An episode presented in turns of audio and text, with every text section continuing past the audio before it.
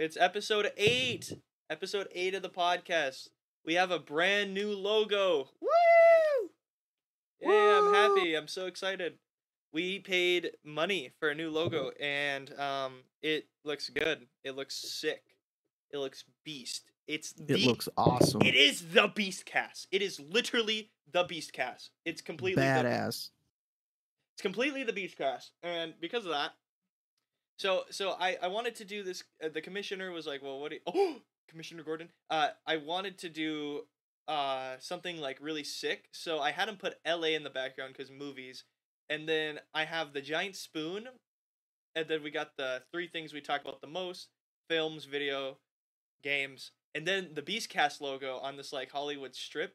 But look at what's on the S, dude. Oh, dude, that that shit. He because I told him I said I want a raven somewhere. I don't care where it is, and he put it like right on the fucking on the S, which was like the most dope fucking place you could have put it. That looks so amazing. Now, if you're wondering what I'm rustling about, um, it is my extremely overpriced meal. Now, that's what I always said I was crying over spilled beer for, because Raven, you want to take a guess how much this Subway sandwich meal cost me? Oh, hold on. Hold on. How many Subway sandwiches did you get? One. I would say around 21. Nineteen dollars and sixty-seven cents. That was close. Nineteen fucking dollars for a Subway goddamn sandwich, dude. What the fuck? What the hell is that bullshit? I know. That is fucking lame, dude. I can go to my local pizza place and pay fifteen dollars for a large pizza. Subway's Maybe fucking you should do that. well. My pizza place is closed because I work there. So if I'm not working, then it's closed. And that's without the employee discount too. I did get raspberry cheesecake cookies though. Mmm, yummy. Delicious. So, as you can tell by the title, me and Raven decided that we're going to be doing a list because we, we, we just didn't know what to do. So, we kind of decided we're going to do the list of our top 20 movies of all time. Now, this episode, if you may notice, is only on listening uh, places like Spotify, Apple, stuff like that. Um, and it will be on YouTube soon. But to thank our listeners on Apple and on uh, Google Podcasts and on Spotify for listening to our podcast, uh, we decided for the first uh, 24 hours that this podcast is going to be up, that is going to be listening only. It's going to be basically streaming only on podcasts, wherever you get your podcasts. And then it will go up on YouTube. So, congratulations. You are getting early access to the podcast. So- Feel lucky. Facts, dude. Give what you're given and be grateful. Damn So- straight. So, um, I, I I figured in my head the format would go. We would each go through our list and talk about why our list is the way it is and why we put them there. I guess I mean there. I mean you don't have to go that in depth if you don't want to, but just you know it's your top twenty movies, so you should have a reason why they're on there. So Yeah. since I got some bomb ass food I need to eat, I think you should go first. Oh, you want me to go first? Oh, okay. Yep. I got a Subway sandwich to eat. Okay. All right. All right. So I guess I'll start out first. These are my top 20 movies of all time. Okay. Everybody's list is going to be different. I know that there's probably going to be some honorable mentions that ever that that um you know people are going to wonder why aren't on it. There are tons of movies. I've watched so many movies in my life. Uh, because that's all I ever did was go to a movie streaming website, legal or illegal, and watch movies by the dozens. So there are obviously tons of movies that haven't made this list. This is basically a list that is just mine. And and they do have reasons for being on there and and I don't know, I guess it's just my list. My beautiful list. There are going to be moments where I cheat um and put a trilogy on here. Uh so that won't take up 3 slots cuz we'll explain that when I get to it. And I explained So- that um how the reason why I explained that that works is because the trilogy is one story basically. Like it's following one story Yeah. altogether. So I guess we just considered it one movie. So all the people who get upset because of that, fuck you. Piss off. Exactly. Fuck off. This is my list. I don't care. Judge me. All right. So the first movie on the list, and I'm going to start from 20 and go all the way up to number one. Okay. Yep. Now, that's how I these can be- Some numbers can be interchanged with each other. Okay. But like the top five movies will will never change. Okay. Those ones are listed as they are supposed to be ranked. Everything uh, everything under five, going from six to 20, you can move them around to whatever positions you want. All right. So for me, number 20, The Internship. Ooh. Yes. Probably should have looked up actors' names for this. Hmm. So, The Internship is a movie with Vince Vaughn and Owen Wilson. It's a comedy from 2013. It's about two old dudes basically that decide that they want to apply to be part of Google and they don't know crap about technology. I liked this movie simply because when you watch the movie, at least for me, it wouldn't it's not to me a normal Vince Vaughn or Owen Wilson movie. I'm sure the whole thing is sponsored by Google, uh, which makes it even more hilarious. But to me, it's the um this movie actually helped me get through um a part of my life where I didn't think I knew what I was doing. And it was just like the moral of this movie, where it was just like two old dudes telling a group of young dudes who were clearly smarter than them, like, yo, you know, life isn't all that uh, it's made out to be. You know, it's not everything you see on your phone. Maybe you should, you know, put it down and get out there more. That kind of helped me. And the movie overall is very enjoyable. Yeah, I don't. I've, I've heard of the movie. I don't think I've ever watched it though. it is to me one of the most like it to me it's one of my most memorable movies and that says a lot because i've watched a lot of great movies that one's just it just stuck out for some it just stuck out the most Okay. now stealing the 19 and 18 spot because sadly these are um um it, involves a movie and its sequel but it can't take up the same slot because they are two separate movies, not one whole story. Um, for number 19 is Happy Death Day. Ooh. I absolutely love this movie. In fact, when I watched the trailer and when I watched and when I read a summary of the movie that didn't spoil anything, just a normal summary, I actually thought this was going to be the worst horror movie I watched. I was going to be like, "Oh, here we go. We're going to have some weird teenaged modern groundhog day horror movie that's absolutely going to butcher a concept." And I ended up Happy Death Day ended up being one of the rare movies I give a 10 out of 10 to Dude, because I forgot that movie existed, but I watched that when I was younger. Oh, dude, that movie is so good. I've never seen the sequel. yeah, well, you should cuz that's the next one, Happy Death Day 2U. Now, that one when I heard that they made a sequel to the first one, I absolutely like wreathed in anger. Okay? Like I was all like, "No, how could you make a sequel? You're going to butcher the fucking thing. It's going to be terrible." and it ended up actually being amazing. I didn't think that you could redo the gimmick from the first film, but yet somehow expand upon it in such an amazing way.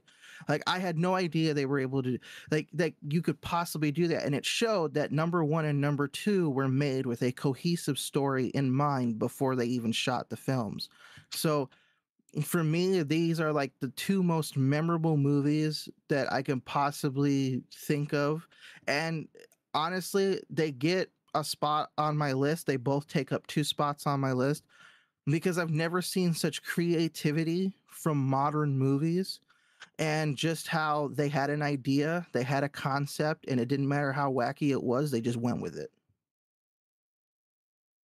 And uh and that's why. So Happy Death Day, the first movie was um let me Happy Death Day was the first movie came out in 2017.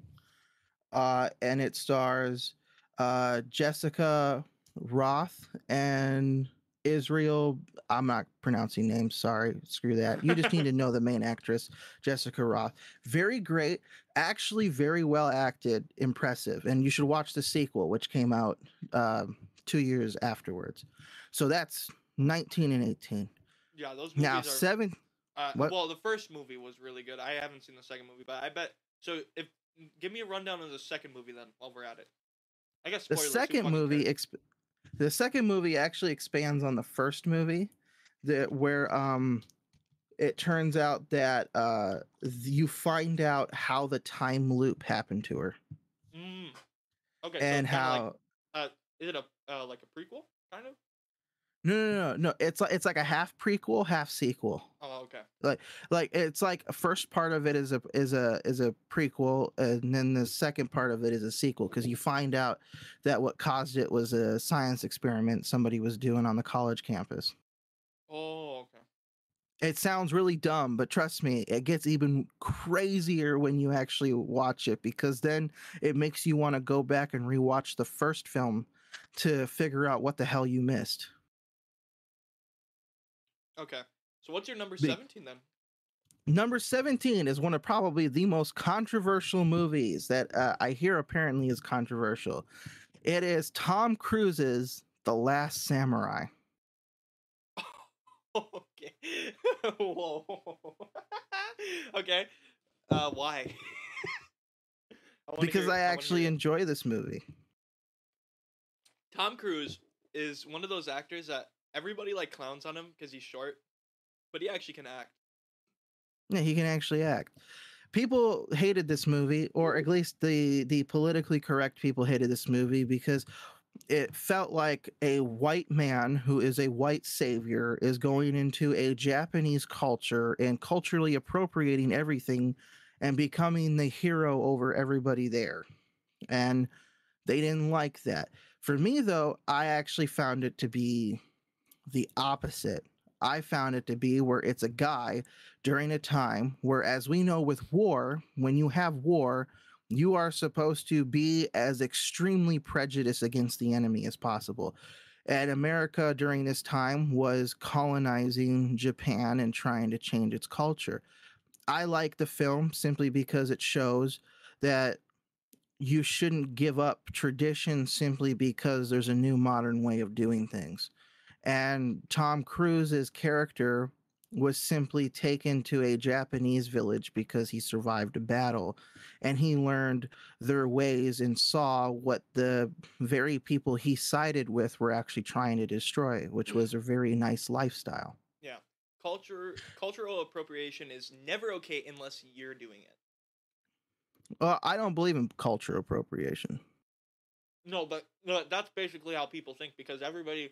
Yeah. Do you know how many people Yeah. I've heard like, oh, we should just go into North Korea and just fucking, we'll just turn them, we should just use it by force and turn them to, into a democracy. It's like, well, I mean, they probably don't like that they're a totalitarian government, but at the same time, you can't just go in and destroy somebody else's culture, especially when you're all about let's not destroy people's cultures and hurt them for who they are. It's like, come on. I know.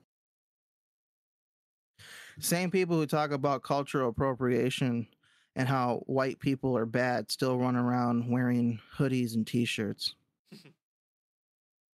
and using computers and TV.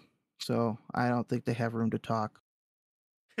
but the last samurai i did like it because one it does show some accurate portrayals on how they make samurai swords clearly it is a lengthy process so obviously it's not done in the span of a movie but it does show a lot of good things and it can show how you can actually become part of somebody else's culture once you've learned to respect it and the entire idea of standing up against modern times that try to take away something beautiful that was there i just like it and and even without all of that uh messaging it's just to me a great film that i can sit down and watch at any time Okay. Yeah. I, I think and i don't care people can fight me on it I think that's reasonable. I think I think that's very reasonable because you know it's not high in your list either. Like it's it's still it's still a good movie, but like you know you don't put it in your top ten or whatever. So no no so what's number sixteen then? number 16 Everybody's gonna laugh. the 2007 first Transformers movie. okay.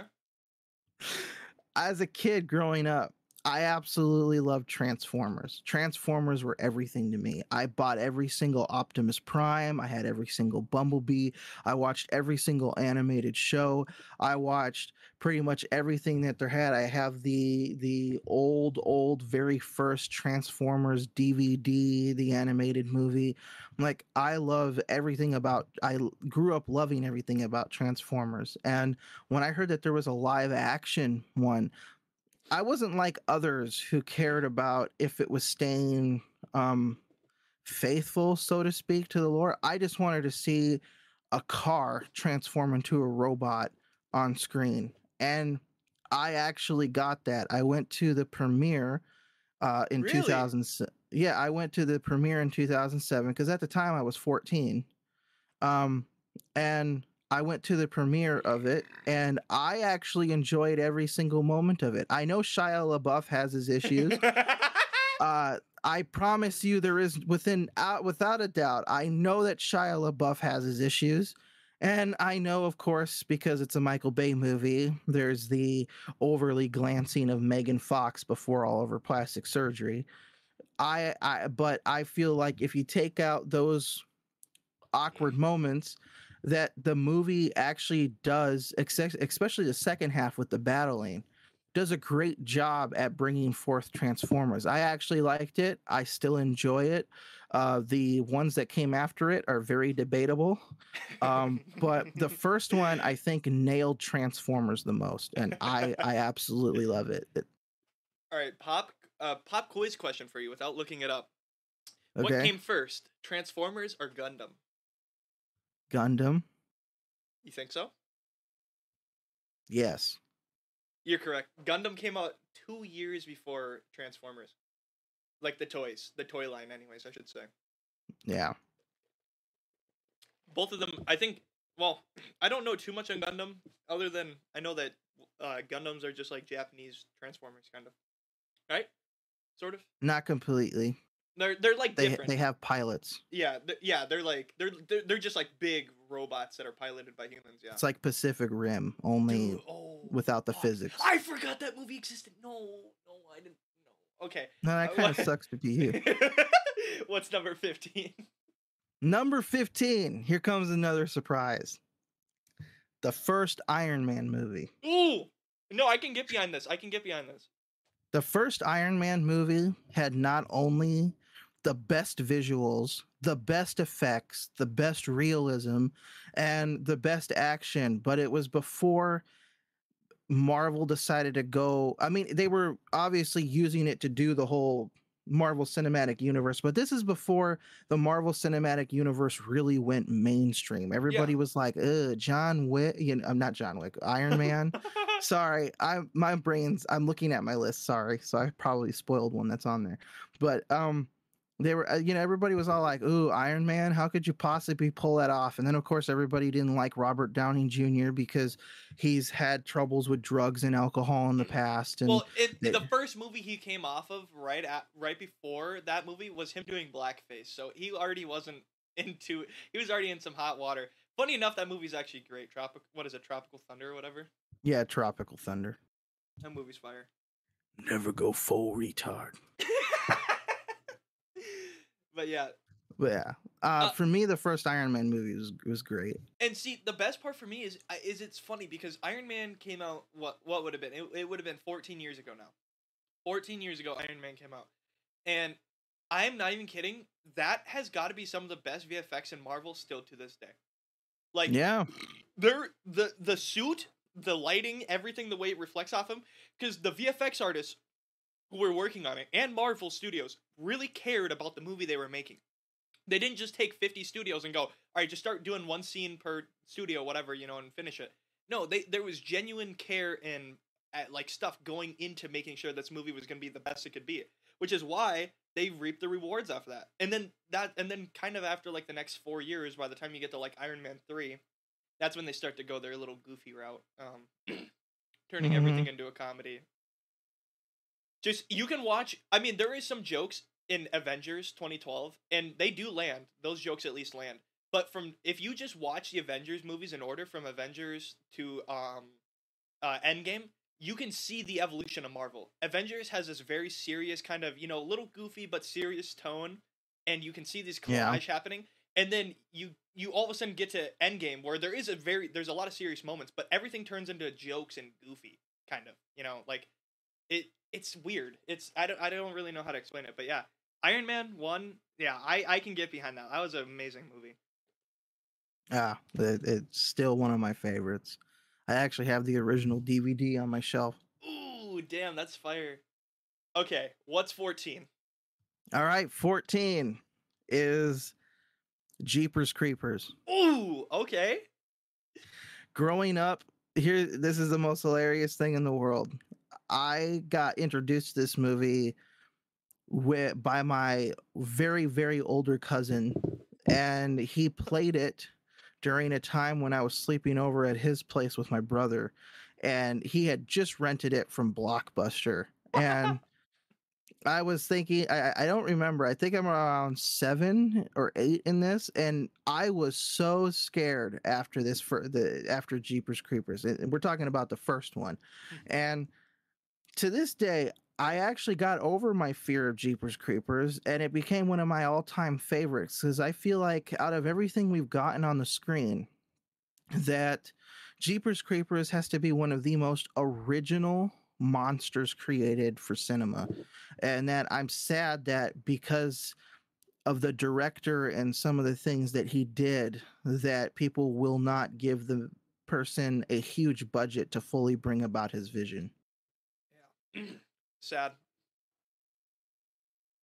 but, But- it will remain one of my favorite absolute favorites Yeah, the the fucking Jeepers Creepers. Oh man, you rented that on Blockbuster? Oh my lordy lord. my dude. cousin did yeah Oh, damn! I I it spaces me out. The last blockbuster, um, we had we had a we never had a blockbuster in where I live here in this small town.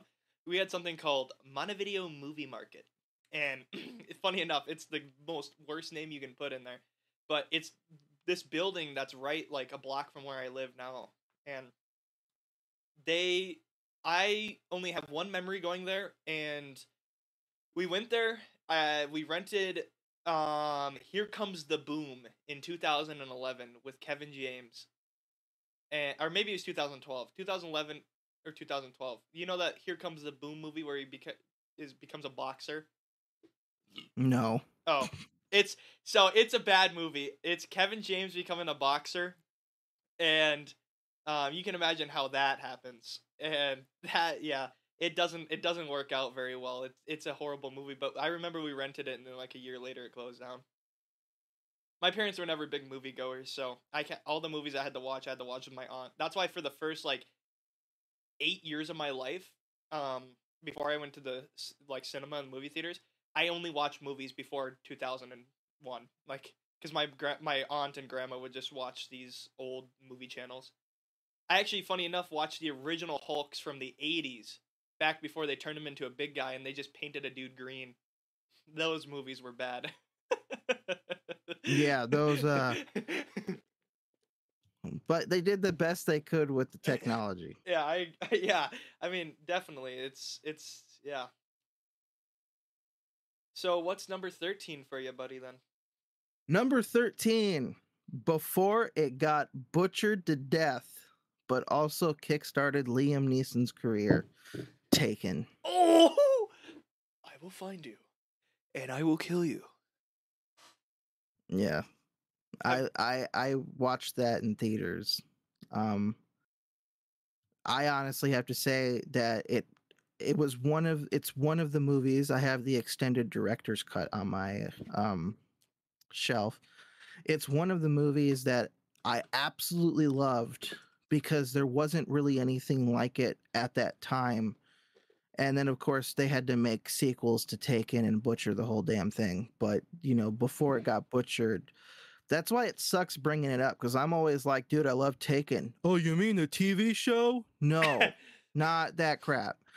Oh, you mean like, oh, you mean those really bad movies? Like, okay, yeah, two and three were actually terrible, but the first one, okay, the first one is bomb. The first one is great.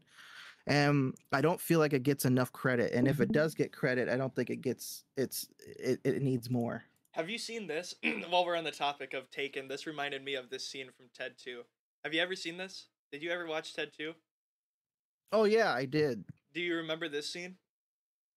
Uh no, not really. Okay, we're gonna play. I'll play. I'll make sure the audio is good for the listeners. So you just need to listen to the audio. So so if, i here's the context. Um, Ted is uh played by the guy who fuck what's his name? Uh, Seth MacFarlane, and he has to get a job in the second movie, and he becomes a grocery like a cashier. So that's your that's your uh backstory summary. So now this is the audio. There we go. Thanks a lot. Come again.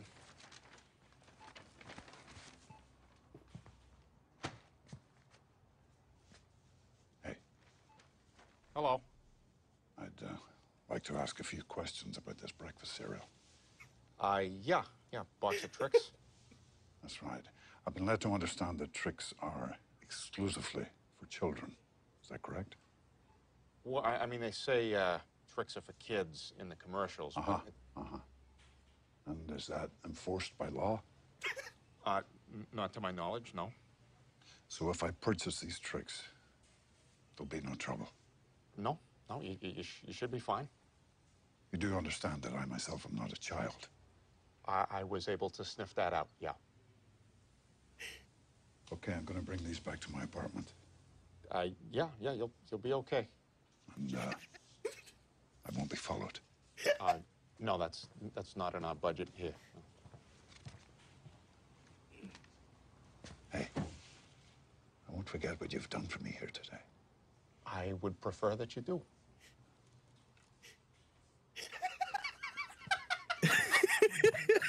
Having Liam Neeson be all serious to No, buy a box no. of Trix. No, no, no, no. What's what's funny? What's the best part about about about that is they actually got him to get on there and do that. like, out of all the people, he, you know, he had so much fun doing that too. That, Mm-hmm. Yeah. that's that's fucking great. oh, sorry, but no, that that's all. That's all I wanted to show. So. I made sure to. I just made sure to keep the audio, and we didn't have to watch the scene because the scene would probably get us copyrighted. Because I'm pretty sure that movie's copyrighted. I don't know if the audio Yeah. is. I doubt the audio is. Most the audio is probably not. most times the audio is kind of hard to trace or trake trace. All right. So yeah, Taken Ta- Taken's a really good movie. Now every single time now now you know what I go through. Every single time somebody mentions Taken and Liam Neeson, I, I immediately think of that scene. okay.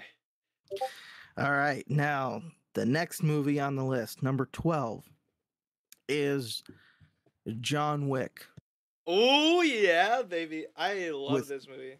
with Keanu Reeves. Came out in 2017. I I think it was 2017.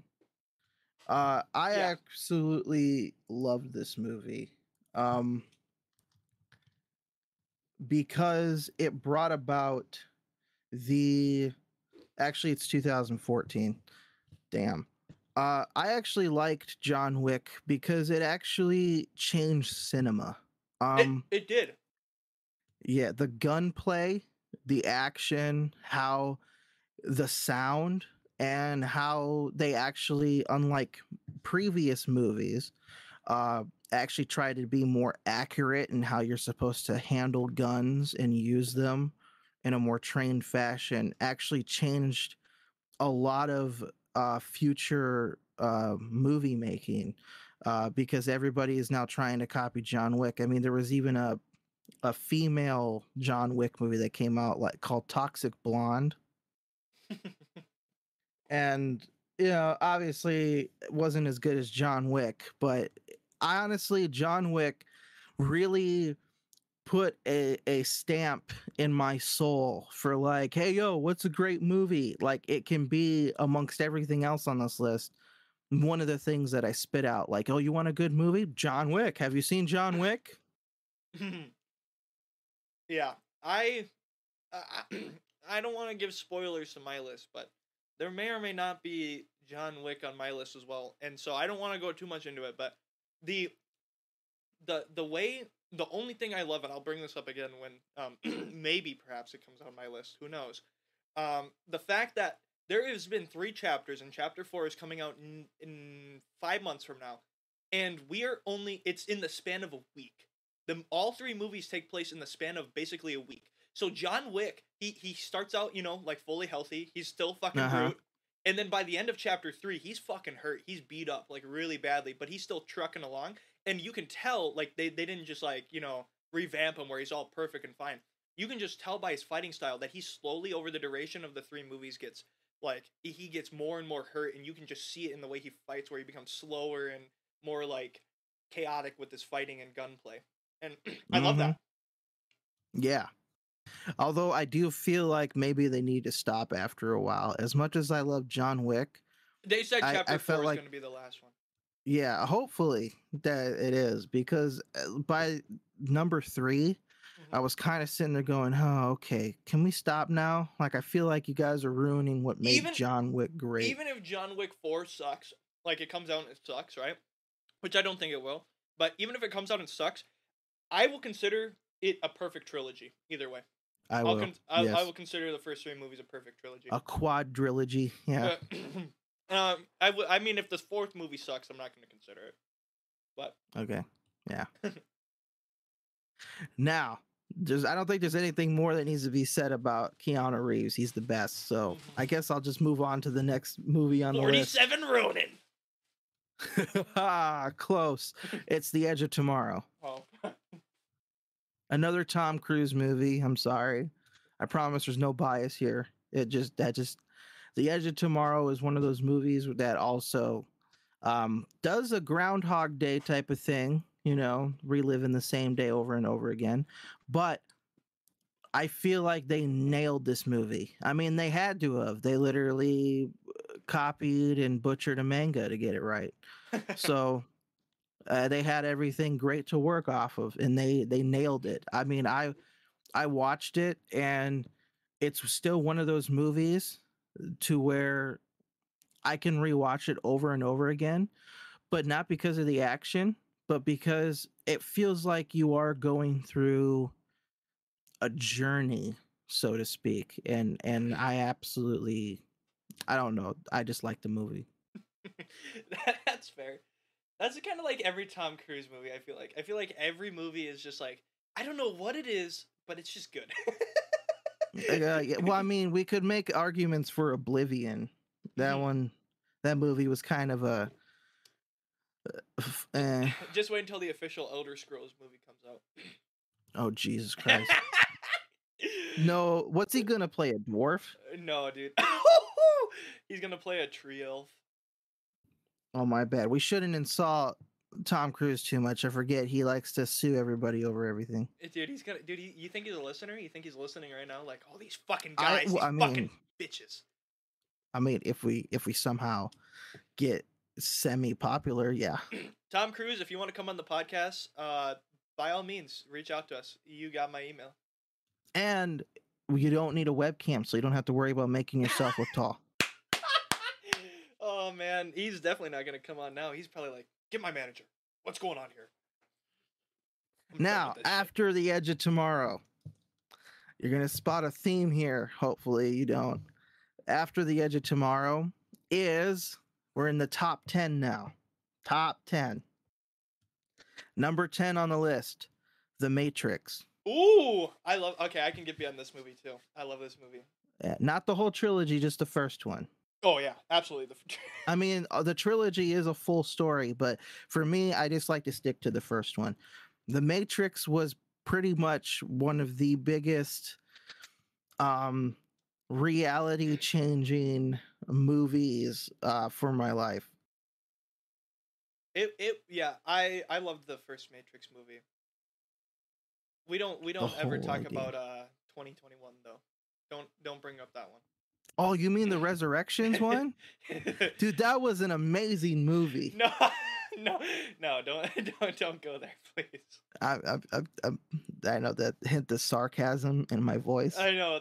I didn't. I, I However, I do want to be honest. I feel like the first half of the movie, or at least the first 30 minutes of the movie, was actually really? was great. It was and because it was like fell the. apart. It was such an actual like literal Matrix moment. Like they were calling out Warner Brothers, like, well, what made the first Warner Brothers wants us to make this, and it's like, oh my god, dude, this fourth wall motherfuckers. And I love the Yeah. Keanu. okay, we're going off on the wrong movie, but I love Keanu in, in that movie for the first like hour, and then he just, I'm gonna fly around, and I'm God again. Oh, me me me me me me. Fucking sleeping on that movie. Yeah. Anyways, but the first Matrix one was awesome. Yeah. It really, it really made you think about certain things, and and and I really like it. I feel like it should be a watch for everybody. Um, you don't have to watch the two that come after it unless you really want to. But if you do, just a warning: the second movie has a gigantic orgy scene, so you probably want to stay clear of that one. Is that on Netflix? you just hear the dun the fucking Netflix him and thing. Trinity getting down and in a big orgy. Yeah. So, um, but the first Matrix movie to me was probably one that I think everybody should watch and everybody should at least get into and enjoy. Yeah. so what's number nine then? Number nine is Independence Day. Ooh. I love this movie. I can watch this movie a hundred times. I can put it. I put it in almost every freaking July. Hold on. We're making sure this is the OG. This isn't the 2016 or 2017 remake, is it? No, OG, Okay. OG, extended cut. Okay, good. I was about to say, don't say, don't say the new one. Yeah, I mean, I did like the new one. Yeah, but the old one's better. The old one's way better. Yes. And honestly, it was the bet. I love it. Will Smith can't go wrong back in his prime. Um I, I this movie I watch it I unironically watch it every 4th of July. Every 4th of July you can always count that I'm spending two and a half hours of my day watching Independence Day. Ooh, yeah. It's a, it's a fire movie. I there's it's not an I doubt it's on either of our lists, but um there's this movie I saw. I actually liked it, but I didn't put it on my list. It kind of gave me Independence Day vibes. It's called Arrival. You ever heard of that movie? Yes, I have. I've watched I, it. I've watched it twice. The first time I watched it, I didn't understand, and then I watched a video to understand it, and then I rewatched it, and I didn't put it on my list, but it gave me kind of like that uh, alien, like well, it you is needed aliens, a video to understand it. well, no, because I was like, I was like, dude, I was like 13. I didn't get it. I was literally so fucking young. I didn't get that shit. I was a literal child. I was I was a literal I literally my balls just hadn't even dropped yet. So I don't even I don't even want Eh, to hear fair. it. Yeah, fair. Okay. so what's number 8 then? Number eight. All these serious movies. And then we're gonna have number eight. Um, don't judge me, okay?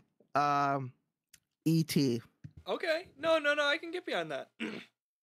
E.T. was probably as a kid growing up, both horrified me and intrigued me at the same time. I will I mean I have the original VHS when it was the one cool, of the first perspectives on aliens in cinema that that wasn't like aliens are bad. They're going to come eat our brains out. It was No. it was it was one of the first like you you you felt bad for the alien. I think it's the first movie uh, it, that took an alien and turned it into a sympathetic character. I believe. Don't quote me on that. There was probably some in the seventies or sixties, some fucking that stupid weird movies, but no, it was the first movie, really big blockbuster alien movie that that didn't treat aliens like they were some type of oh we're gonna come and eat your brains out, and kill everybody. I mean, no, it wasn't like that. He was just like I'm ET. I have the I have the original VHS before they butchered it with the digital shit that they did later. And um Yeah, what was the deal with that? Did they like CGI him or something? What did they do again? yes, I don't remember. yeah, one of the most memorable moments is the cornfield when Elliott encounters him and he screams and runs Yeah. away. that went from a mechanical ET to a crappy done CGI ET to the point of where like it won't I think it was done to stop scaring kids because when I was a kid and I saw that that animatronic they had was so real because they did have some small effects to the animatronic, which is what made it even look more realistic. And it scared the crap out of me to the point of where I, I we actually lived next to a huge cornfield. Uh, our townhomes did to the point of where I wouldn't I would be afraid to take up my garbage uh, to the dumpster that was next to it because of this. Dude, and then not to f- forgotten or gone but not forgotten the ET game that got buried in the Ah, desert.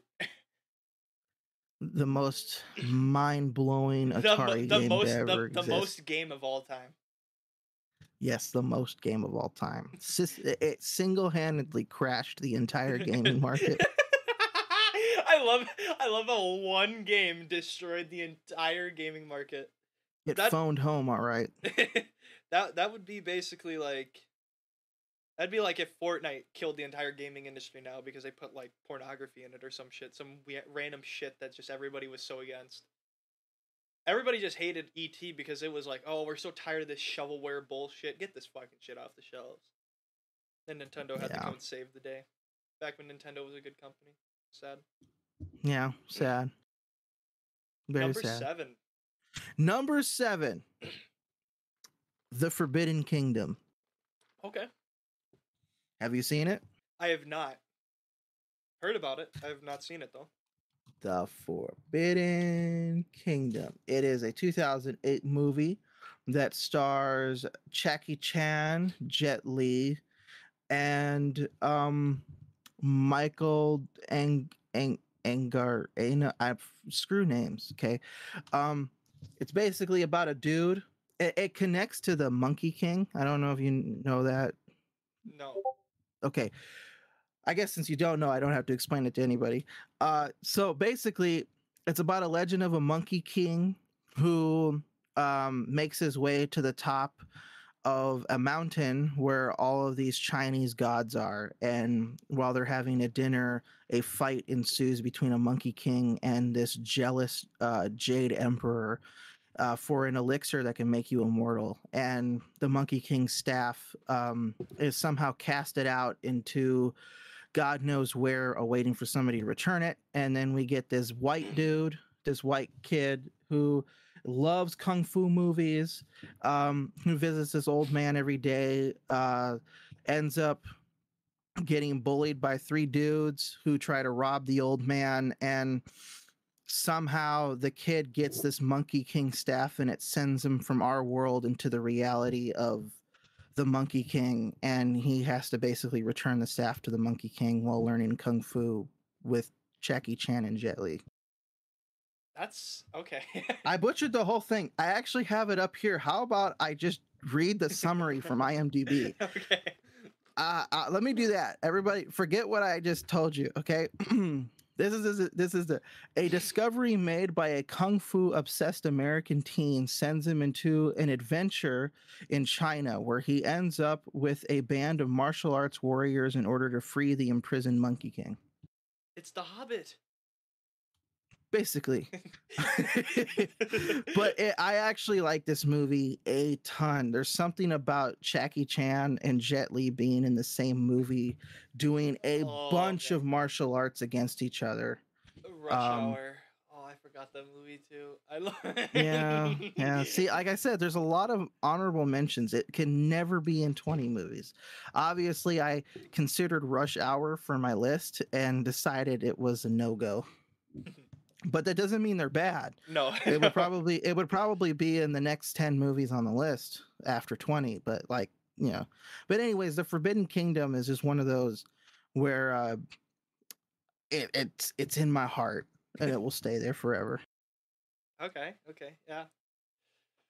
it's Ah! also it's also where the um it's also where um i saw the chick that i wanted to play mulan in that is in that movie um when i first saw her i uh, i should probably bring up her name uh she she looked amazing in the movie and I kind of saw her and I was all like, dude, that woman needs to play Mulan. She's perfect. And then, funny enough, she actually played in the new Mulan movie. She's the um, Li Yu, whatever the hell her name is. I can't, I can't pronounce. Sorry, I I don't was mean gonna any say the disrespect. girl, the girl who um plays Milan looks the part. I, have- haven't watched the movie, but I know she. the movie's the part. terrible. I I figured the movie was dog, but I she at least looked like Mulan a little bit. So She did. And I wanted her to play. I, honestly, I've wanted her to play Mulan for such a long time. That's why I'm pissed off that the movie sucks because not only did not only does it suck, okay, but the the whole cast of the movie, the people to play Mulan's parents, grandmother, mother, are all people that I've been wanting to play the Mulan parts. Like everybody in the cast is exactly who I wanted to be casted for Mulan movies. And they finally do it and i was so happy and then the movie bombed and i was like you crushed the only in the biggest form of hope the biggest like piss in the face that Disney did too was when that movie came out during COVID. They they were charging people like twenty dollars to purchase the movie on Disney Plus. That's sh- dude, and it was dog shit. and it was dog shit Like you couldn't you couldn't have had a biggest fu moment. Like Disney is so. Oh my god, dude! We should do a top twenty worst movies. I have a few. Next I- yeah, dude, I have I could I could think of a lot of Disney movies on that list, especially new ones. all right. Well next movie. Now we're getting into the top six okay? Uh I, this movie probably should be in the top five but it it's not because reasons. Um number six joker from 2019 Oh, okay, okay. this movie I, I i i i how do i put this? Joker from 2019 sparked a lot of uh conversation and debate between even people who i associated myself with in like just just overall friends and people who i talked to. Um because of how oh you know look at them trying to to to make joker you know sympathetic or or try to make you you know excuse his behavior. And i'm all like no no that's not the point of the movie at all.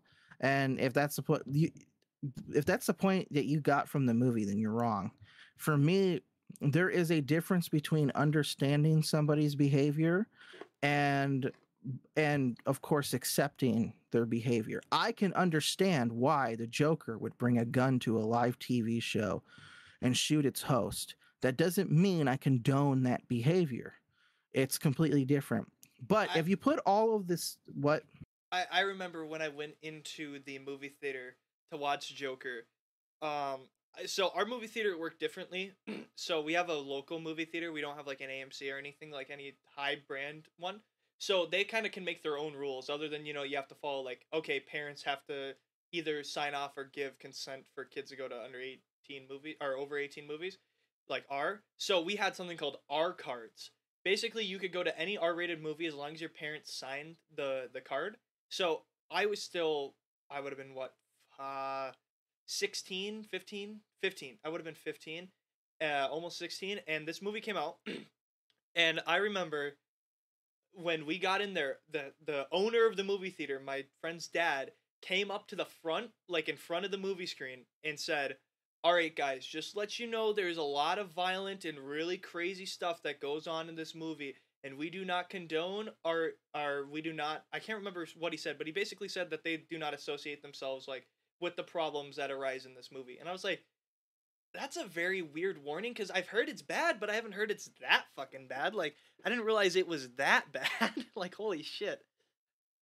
But yeah, I remember I remember there was so much controversy about that movie when it came out about how it was gonna turn people into fucking psychopaths and shit. no. Yeah, and And, the one bullshit. thing I have to say, this is the most ba- this is the most hot hottest take I'm going to give about this movie, okay? And it uh, yeah. So um here's what I'm going to say. If you didn't like this movie, you're an NPC for a Facts, simple reason. dude. Facts. This movie is a great way to tell, okay, because you have all these people lately who think emotional intelligence is a thing, okay? And if these people think emotional intelligence is real, but yet you go into the Joker and you come out feeling absolutely nothing, it means you are an NPC that has a problem empathizing with somebody else's life in their shoes. The reason why Joker earns such a high spot on my list, it has nothing to do, funny enough, with any societal factors or or morals to the story. What what makes Joker put on my list, with all that aside, is one, the storytelling was amazing. The little details on the screen, the small things in the the ch- like how he changes how he walks throughout the film from being this slumped down dude to a more confident man. Like these are subtle details that you can tell um make a good film. The other one is the music in this movie is beyond amazing from the very start you get that feeling after he's beat up in the alleyway when that first symphony comes out you already can tell this is going to be a very depressing movie. And i like that because it sets the entire tone for the film and it gets you immediately hooked into figuring out like the something about the the music just draws you in and i find it to be amazing. On top of that did you know? Not many people learn this fact that the dude who directed Joker did the Hangover movies. Really? I yes. did not know that. And the thing is, is if you watch the Hangover movies, you wouldn't expect this type of work from the guy. But he went to Martin Scorsese for help on this movie. A small bit. He was all like, I need to be able to do this. And Martin Scorsese does a great job at making movies that can change or or stick with you for a while. And so he gave the dude some advice and the dude took it and he made to me one of the best movies that will stick with me for the rest of my life and I will probably have on my shelf to show all my kids Dude, it is a fire movie. I want I want to get a DVD copy of that movie. I got I did the I did the Blu-ray like special edition of the Batman. I want to get a special edition of the Joker, but I can't really find a a, a sealed copy anywhere of it, which is kind of sad. I bet I bet Yeah. somebody probably has a sealed copy of it still somewhere, but that's one of those movies that I absolutely would love to have a sealed copy of. Very few movies I do, but that's one of them. know? And it is it it's should be on everybody's shelf. Yeah. Okay, now we're into the top five for Mr. Ravenbones. top five. it's funny because I had such a serious reason for number six with Joker. Now let's go to number five Star Wars Episode Three Oh, okay. Revenge of the Sith. I Revenge the love Sith. seeing a good guy turn evil. Yes. Um, I I agree with that. I I don't give a crap what anybody has to say about the acting or the script or whatever the hell. The prequel trilogy is beyond a treasure, and so is the four episodes four through It- six. I love them all, but episode three is the best. if you're laughing about putting this in your top five, just wait until you get to my fucking list. like ah, I can't wait. I can't wait. I fucking I love this movie. This was this is my Star Wars movie. This is my fucking Star Wars movie. I don't think when I think of Star Wars, like the first thing, like quick, think of something from Star Wars. I immediately think of any as the the uh the final fight. So so the final fight's set up in the two. It's set up Anakin versus Obi Wan, which is like the lightsaber fight, and then you have the fight between Palpatine and Yoda, like the final like the old era is like you, you can tell this is old era versus new era Jedi's fighting each other. And I mean Palpatine isn't even technically that old, but he still is a very old s- school style Sith. Cuz um if you and, and this is part of Legends too in canon. Uh in Legends the Sith in canon 2 people like Plagueis, they they they didn't want to take over the entire government. They wanted to just have a lot of power. They wanted the Sith to just be powerful and control things, you know, kind of from the background, not necessarily like a full blown Iron Fist. Palpatine was an old school Sith. He wanted the Jedi gone, and he wanted to be the only ruler in the entire galaxy, and with somebody at his side. And he does achieve that in that movie. One of the biggest things for me for that movie is you don't very often get to see the good guys lose. Really, I mean, they technically lose, and and you get to see this transformation of Anakin over over the course of you know only two hours, but it's phenomenal. You you see from the from the very beginning when you start with Count Dooku all the way to to the end, you can see this character transformation that that you don't even see in the first two movies through Anakin at all. You don't even need to watch the first two movies to see the downfall of Anakin. Really, you just need to watch the 3rd movie, Mhm. which is why I love it. I love that movie to death. All right. Yeah, and it's great. yeah.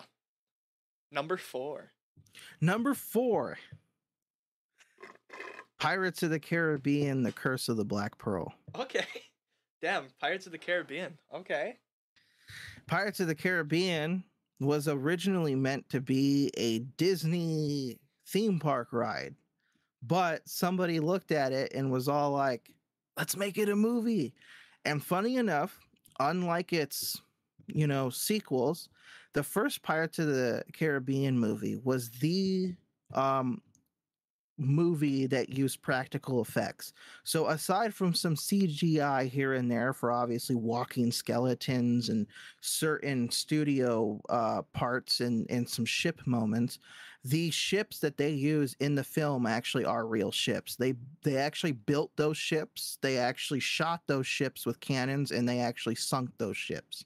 I don't remember what Pirates of the Caribbean movie it is, but one of the Pirates of the Caribbean movies, I don't think it's the first one, has one of the greatest CGI scenes of all time, like visual effects scene. And you probably know what I'm thinking of. It's the Mhm. one where he's on the ship and the ship is exploding around him until you get to the final part where the uh, the final part of the ship where the last cannonball hits and explodes and Yes. you just see Mhm. him blow up. That scene is one of the greatest VFX shots of all time, and I don't think it ever will. Oh, be yeah. The fir- uh, Dead Man's Chest and uh, At World's End has the best CGI because still to this day, nobody has been able to create such a realistic CGI of Davy Jones. the the CGI that they put into Davy Jones, if you rewatch Dead Man's Chest, and I and I want people to rewatch Dead Man's Chest. You don't have to rewatch the whole thing. Look up YouTube clips of when Davy Jones first enters his first scenes and the rain going off of his CGI skin. You would think that all of that had to be prosthetic with CGI touch up. It's not. It's full CGI. And nobody has ever came close into our future movies of ever being able to recreate such an amazing, realistic, awesome looking. I mean, it makes even Thanos look terrible. Dude, the Pirates of the Caribbean is fucking phenomenal. Um, It is. one of the fuck, I forgot what I was gonna say. Oh, dude, it would be so ass to be a pirate, but it would be so fucking sick to be a pirate, dude. I would love to be a pirate. I mean, other than all the fucking diseases and nasty shit, and probably gonna die by the time you're 35, but I think it would be so fucking sick to be a pirate, dude.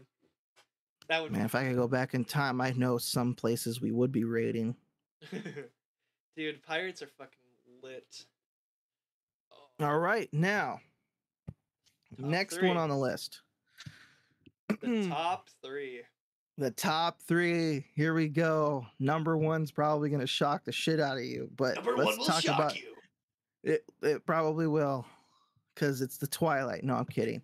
Um, wouldn't that be a plot twist? Uh, number three.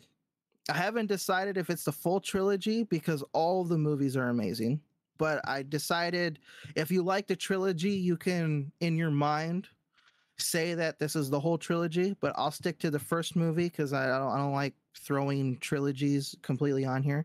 Um, is How to Train Your Dragon. okay, that's actually that's interesting. That's an interesting top three.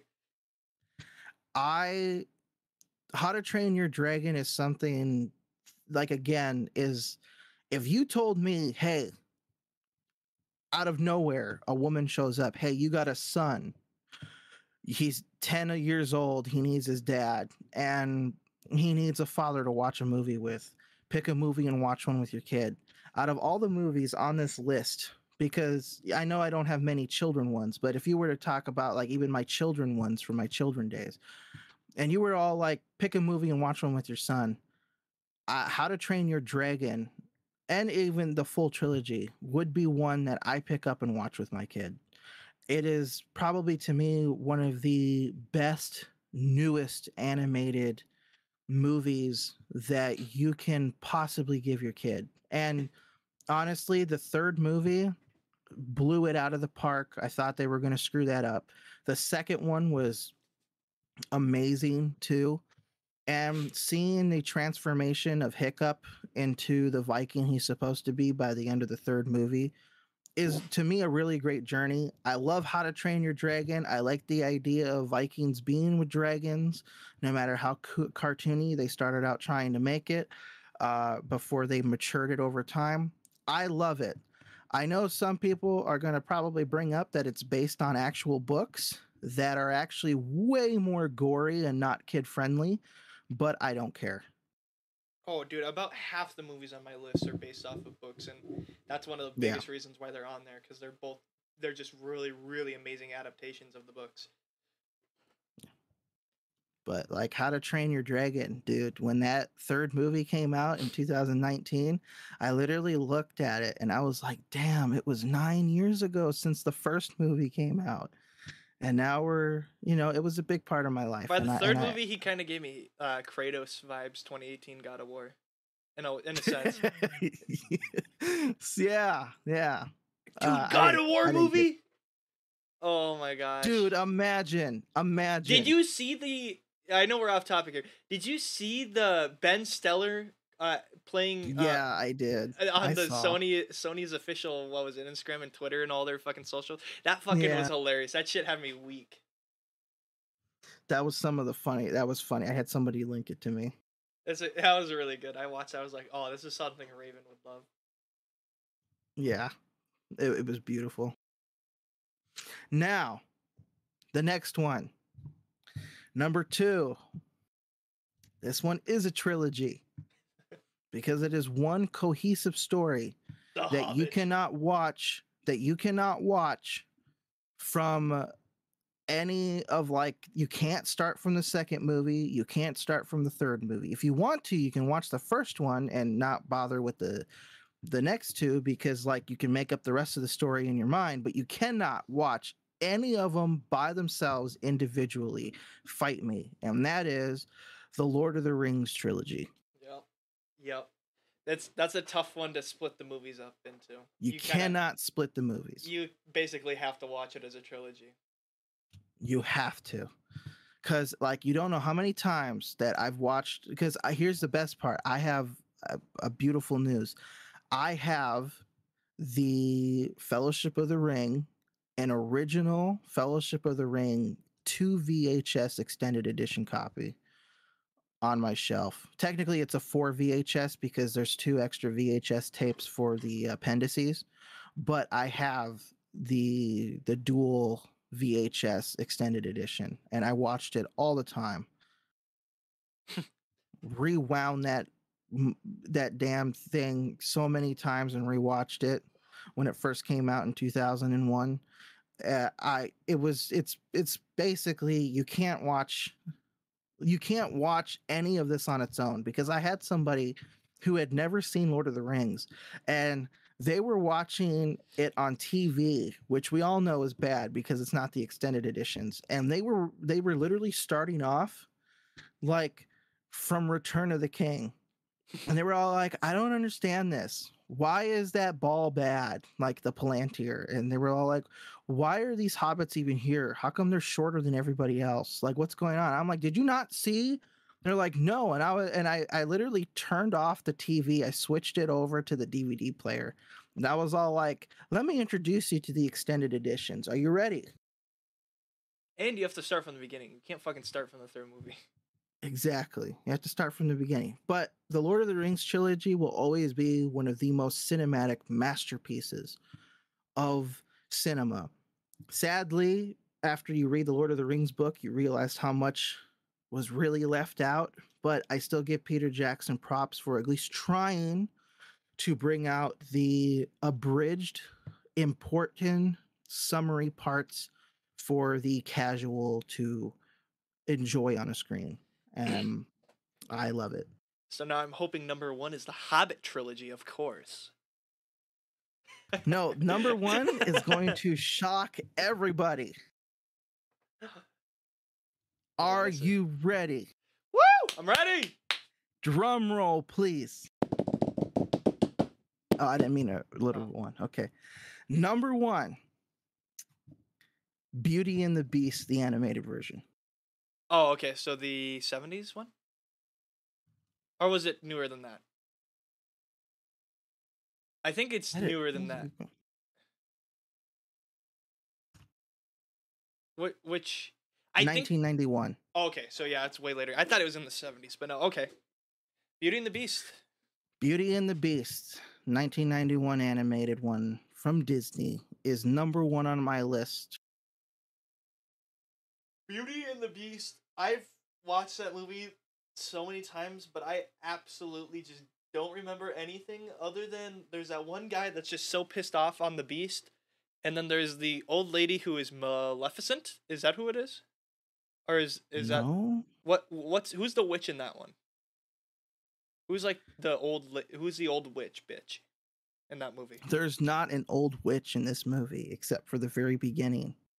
Didn't didn't she pretend? Oh, is that Sleeping Beauty? Oh wait, no.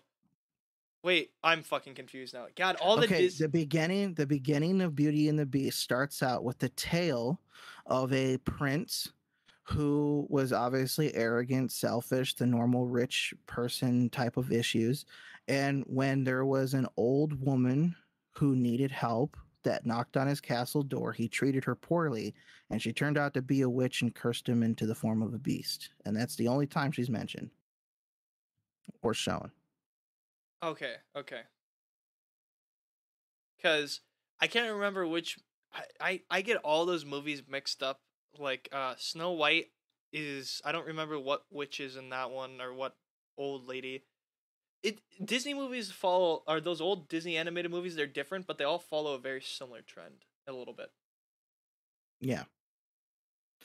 Well, Beauty and the Beast for me remains a number one film for me for very, very personal reasons. Um, It was the first movie you got laid to? uh, basically. So that's why I, I I love it, and I honestly I'm gonna mention the live action version. It doesn't make a thing on this list because they did screw up a few things, a lot of things, but I do have to say with the live action version. Actually, near the end, the battle with Gaston actually becomes more brutal than I thought it was going to be. Um, I actually didn't think that was for kids because in the animated version, Gaston is shooting the beast with an arrow, whereas in the live action version, he's literally loading a flintlock pistol and shooting him four times, like brutally, animal put down type of execution. Get fucked and. I was all, and I was all like, "Are we sure this is for kids?" Because like I know they toned down the whole kidnapping a woman and imprisoning her for not loving you type of thing because it was for kids, and we can't have that being taught. But then at the same time, you're having somebody being executed by a flintlock pistol in like the most gruesome fashion, and I was all like, "And we turned down the other stuff. Why?" But yeah. I did like the addition of one of the songs in the live action, but aside from that, the animated version will continue to be something that will always remain near and dear to me and and stays at a 10 out of 10 and is amazing and people who don't like it as my number one can screw off okay. So that's your top twenty, huh? that's my top 20 i do have four honorable mentions that we don't have to go into detail about Okay. What are the four honorable mentions? these are ones that didn't make the list even though i wanted them on there Okay, we don't have to talk about them much. One is The Irishman by Okay. Martin Scorsese. It's three and a half hours long. Then there's Oh, oh, Battle. oh, I watched that. Uh, that one was really good. That was the one that came out not too long ago, right? yeah, 2019. Yeah. Then there's Battle Los Angeles. Everybody seems to think that movie sucked. I actually liked it. Then there's Zack Snyder's Justice League. Okay. The four, you know, the four hour, and then a horror movie called VHS. Okay. Um, I'm gonna get. Uh, I'm gonna tell you guys one of my honorable mentions now, since, uh, before, before, before. Uh, my most, the one I wanted to put on this list the most, and I'm not even kidding, was a movie called Rubber. Have you seen it? No. It is a tire. It's a it's a truck tire, and the tire kills people by rolling and Oh knocking them over and kills them. and that's the whole plot of the movie. It's one of the greatest movies of. It's the most movie of all time. Okay, I I I say that was a good hour and ten minutes there. Let's take a two and a half minute break so I can pee before we get into my list. Okay. If is that fair with you? Yeah, sure. Okay, two minute two minute uh, potty break, and then we will be back. So enjoy some elevator music. Enjoy some elevator music. I'll be back.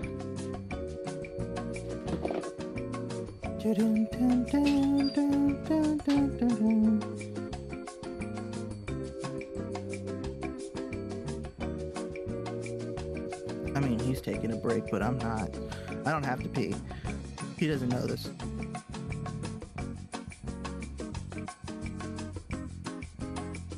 So also what you don't know is the reason why I like Beauty and the Beast is because I'm actually writing a book and it has very Beauty and the Beast vibes.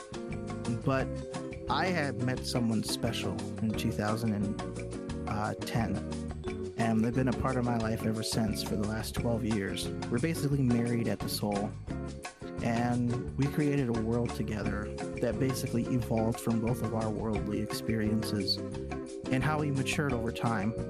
And Beauty and the Beast is something that connects to us both, and it's something we both share as a connection to both of our hearts. And so, yeah, the book is almost done.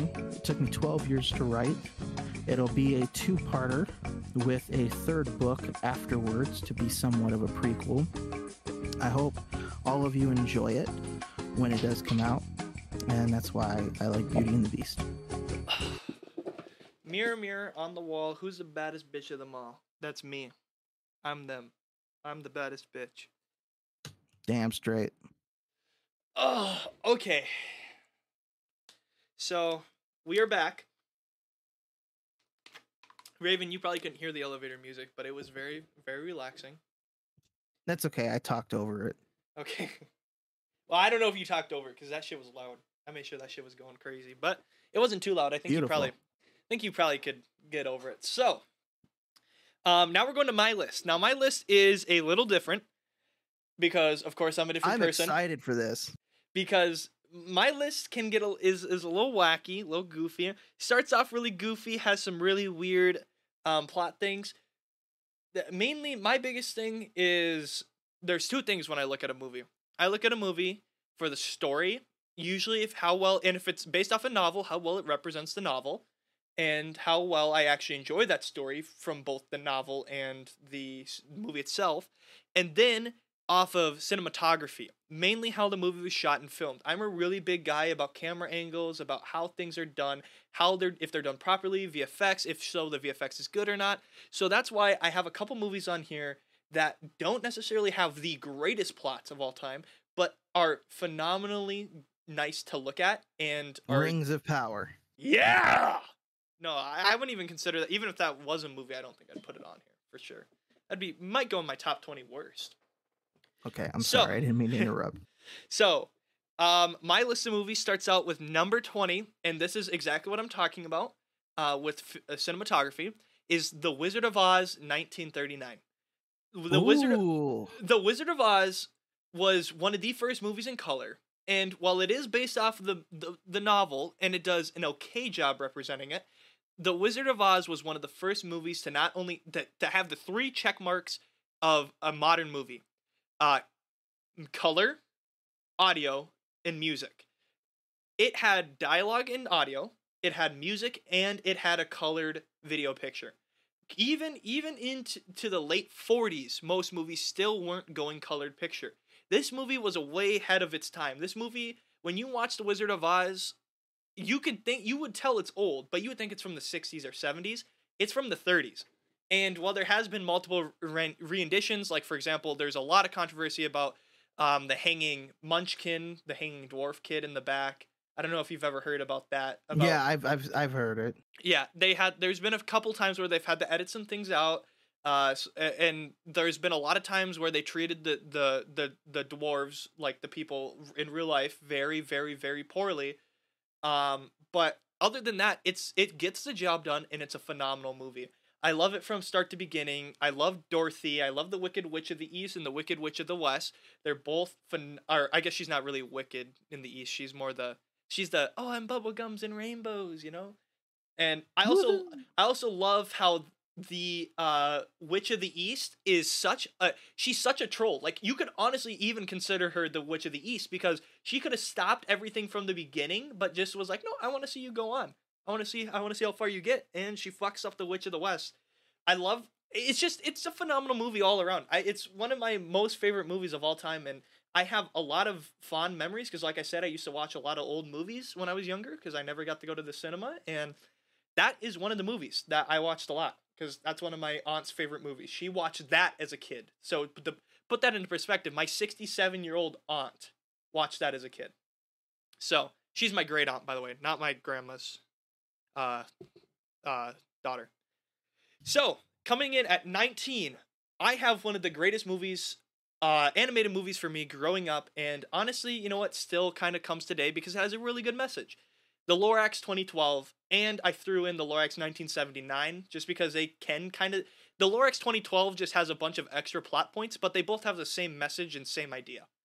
So the Lorax, you probably read the book as a kid, but basically you have the you have the Lorax and you have the Onceler, and the Onceler wants to cut down all the truffula trees so he can make the Thneeds, which are basically just this weird product that's just like a, a cloth thing that's kind of stupid and you don't know why everybody would want it, but it goes back to modern society, especially the 2012 one. The 2012 one goes focuses a lot on modern society, not just on how we should take care of the environment, but the 2012 one, the 1979 one focuses on the um mainly the greed of ta- in, in trying to remember to save, you know, save your earth because you only have one of them, you know? But the 2012 one focuses a lot on not just that, but also corporate greed in the world and how greed can lead to some of the biggest problems in, in the world, not just the United States. You see the Onceler go from this guy who just wants to make a cool product and he's really happy and everybody loves him, and then he slowly, over the duration of, I guess, the pre the prelogue, the pre the the pre main storyline, you see him turn into this monster basically, where to the point where he he the the scene that best represents it is there's a part of this this song towards the middle of the end um called how can how bad can i be? And you see him go from this everything's all light and happy and then you see him turn into this big monster with it turning dark and nasty outside and all the trees are getting cut down and you just see how how greed it how greed can turn somebody like even a nice guy into somebody horrible. And then it comes full circle with uh, ted and all that and I, I i I love the movie. I growing up it had a really good message and it was fun to watch it, it it's a it's eye candy basically it's really beautiful to look at because old Yeah, illumination well animated. Mhm. Old Illumin- uh, Illumination Studios movies are awesome, and even to this day, I mean, I watched the new um, Despicable Me movie, and I thought it still looked amazing. They they do a phenomenal job with their 3D animation. I don't. Illumination isn't the one that Steve Jobs started. That was Pixar, right? Uh, I didn't know Steve Jobs started.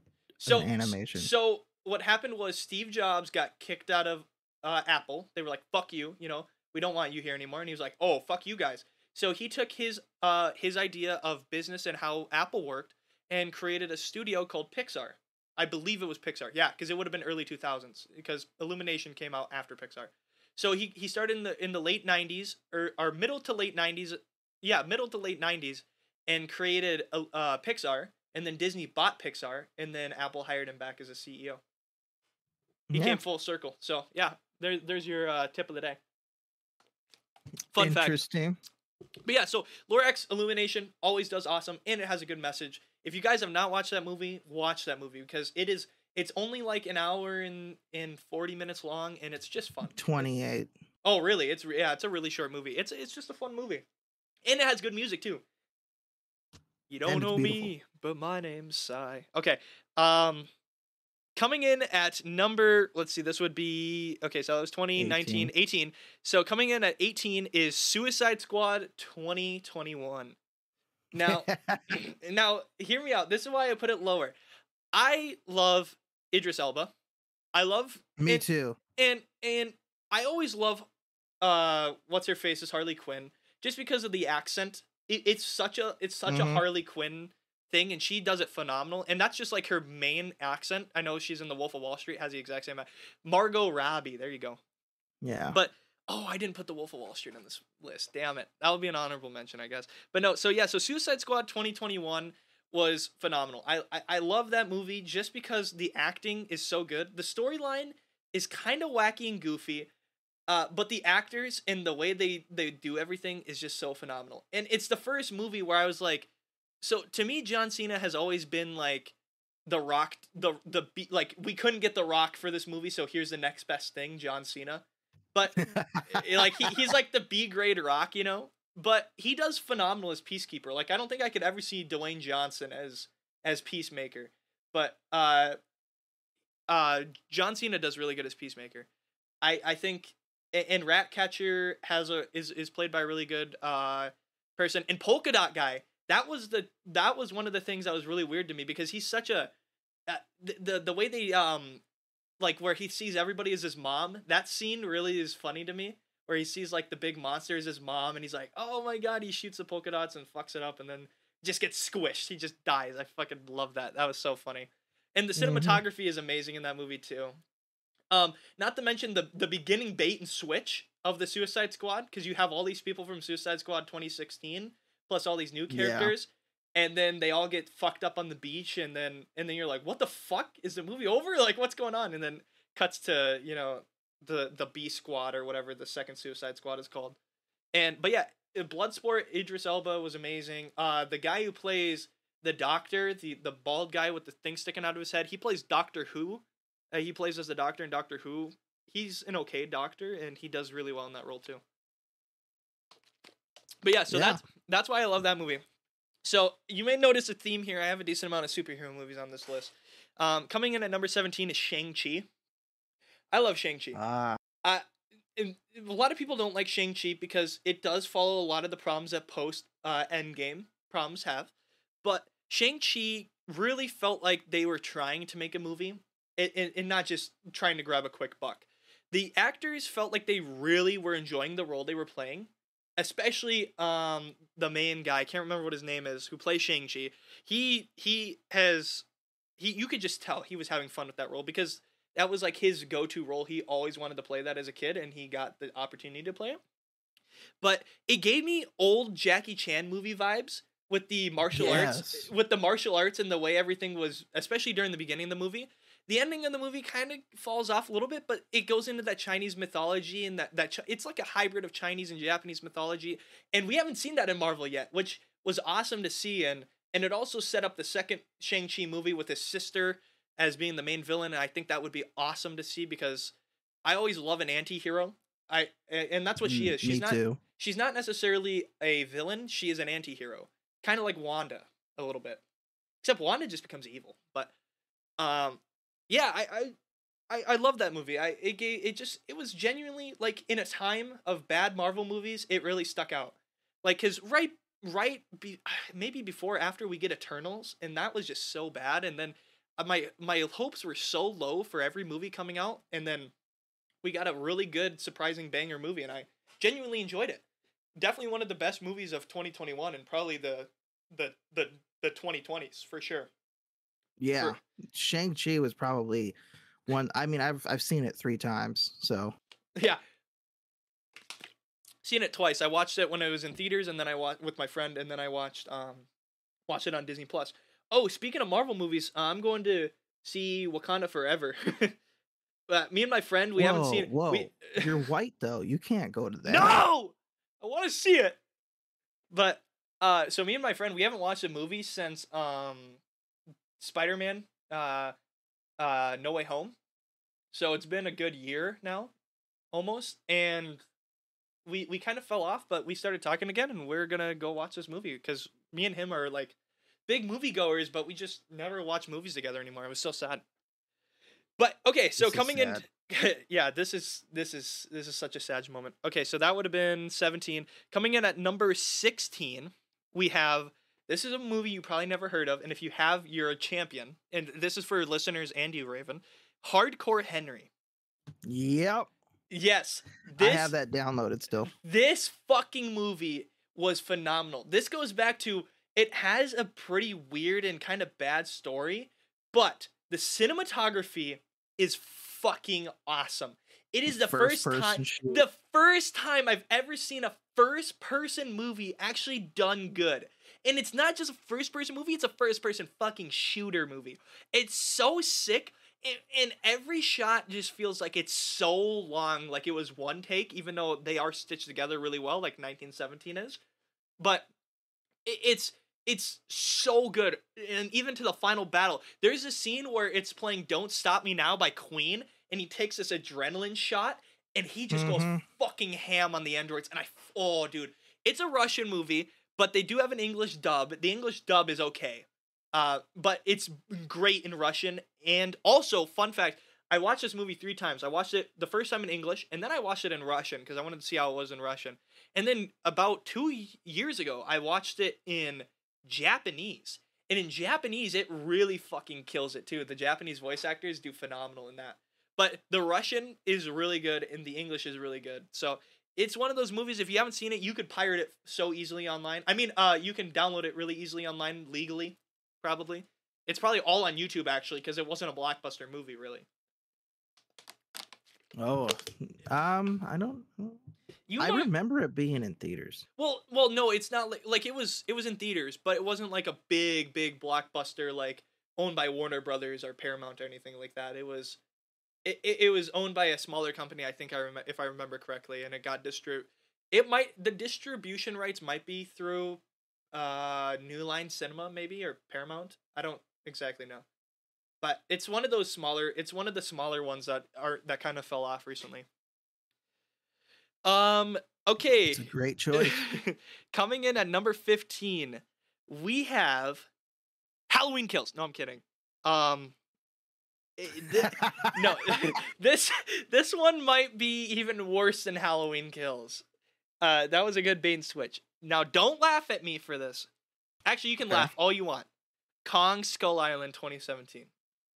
Ooh, no, I- that's a that's a nice choice. I love this movie. This this movie was like when I saw this in theaters, I cuz okay, so so for me when I grew up, I watched the original King Kong and to this day the original King Kong, I would have put it on this list, but it kind of does have a lot of problems with it, but the original King Kong was amazing. And 2005's King Kong or whatever was okay, but it didn't I didn't really feel like it did good justice to Kong. It Kong really needed like a a modern 21st century reboot. In Kong Skull Island is a really good, nice origin story. Like like a, a new origin story. Like not set in the 30s, not set super long ago. It, I mean, eh, it's long ago now, but it was it's set in the 1960s during late or middle to late Vietnam and you get all these uh or maybe it's early 70s, late 60s, early 70s you get you get this awesome Vietnam esque with all the helicopters and all this and the attire and everything that you and you you learn about the guy who got lost like with the Japanese dude in World War II on the island and you and then you just get this awesome backstory to Kong and uh the island and I I love it I love it I love Skull Island I love it was a phenomenal job and the guy who plays in the what is it what's that um show called? Roseanne. The guy who plays in Yeah. Roseanne, he, he the the the dad. I don't remember what his what the actor's name is. Uh, uh, damn it, I know this one. He also played in that other movie, uh, Cloverfield Lane or whatever. That yeah, movie was 10 really good. Cloverfield Lane. yeah, thirteen Cloverfield Lane, I think it was actually.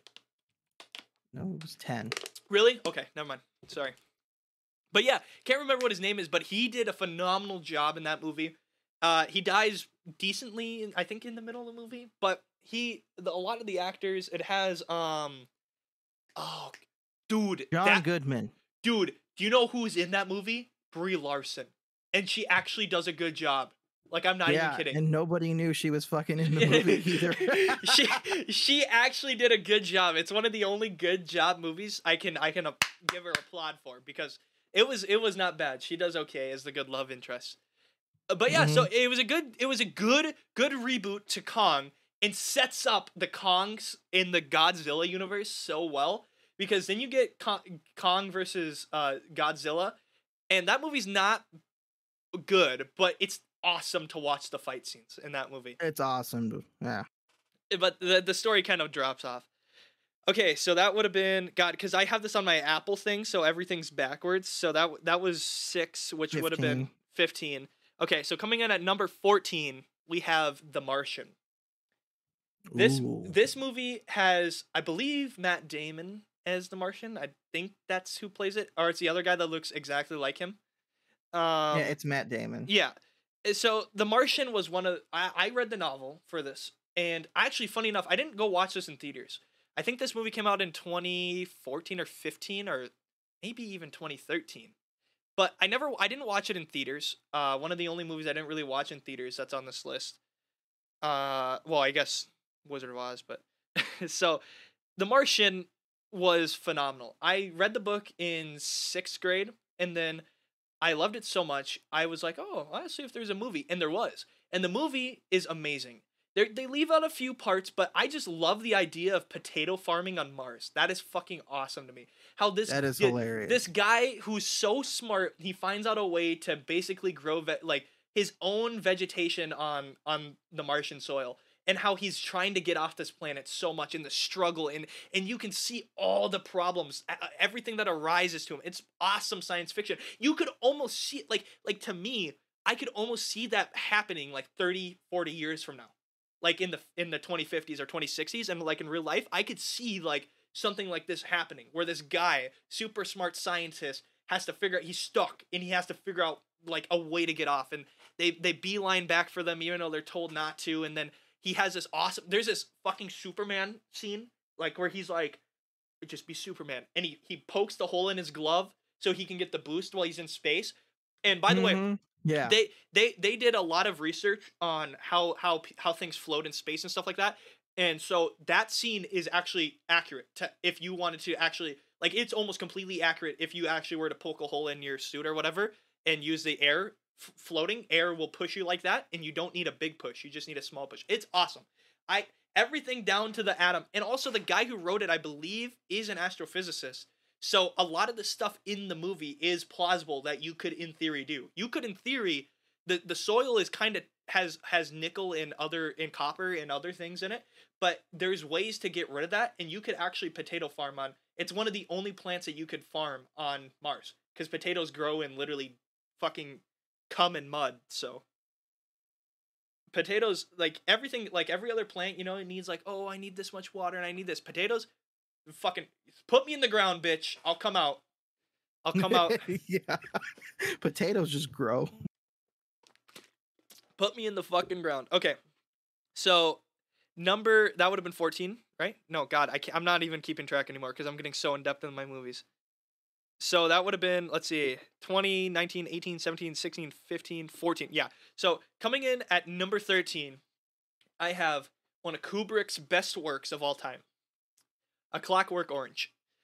This movie Ah, this movie is very accurate to the novel and i love the novel i read the novel after i watched the movie but i rewatched the movie just this week because for this list because i wanted to put it on here and it holds up it the clockwork orange follows this tale of alex and you you see this dystopian semi-futuristic dystopian government in in society and you almost well the Alex does do he he rapes people. He does a lot of bad things. You feel sympathy for this guy because he is just basically an ama- uh, amalgamation, I guess is the right word, uh, of society around him. He is in this very young centric society where there's a lot of old people and young people basically can kind of semi get away with whatever they want and in the city and the world turns him into this uh like killing machine. And then that's why it's called a clockwork orange because he he turns into this basically this machine for for the agenda. And then after he gets caught he turns into the the opposite so the people the government want to start pushing the opposite agenda. So then he becomes another machine of agenda and propaganda for the government. He goes through all this torture like basically like some of the most ridiculous and craziest shit. He sees like rapes he sees killings he sees genocides he sees people people dying everywhere while listening to beethoven this classical music and it ends up turning rewiring his brain to turn into this like um uh what's the word? Like like this perfect person. And to the point where whenever he sees violence or hears music or anything he feels sick and wants to throw up and kill himself.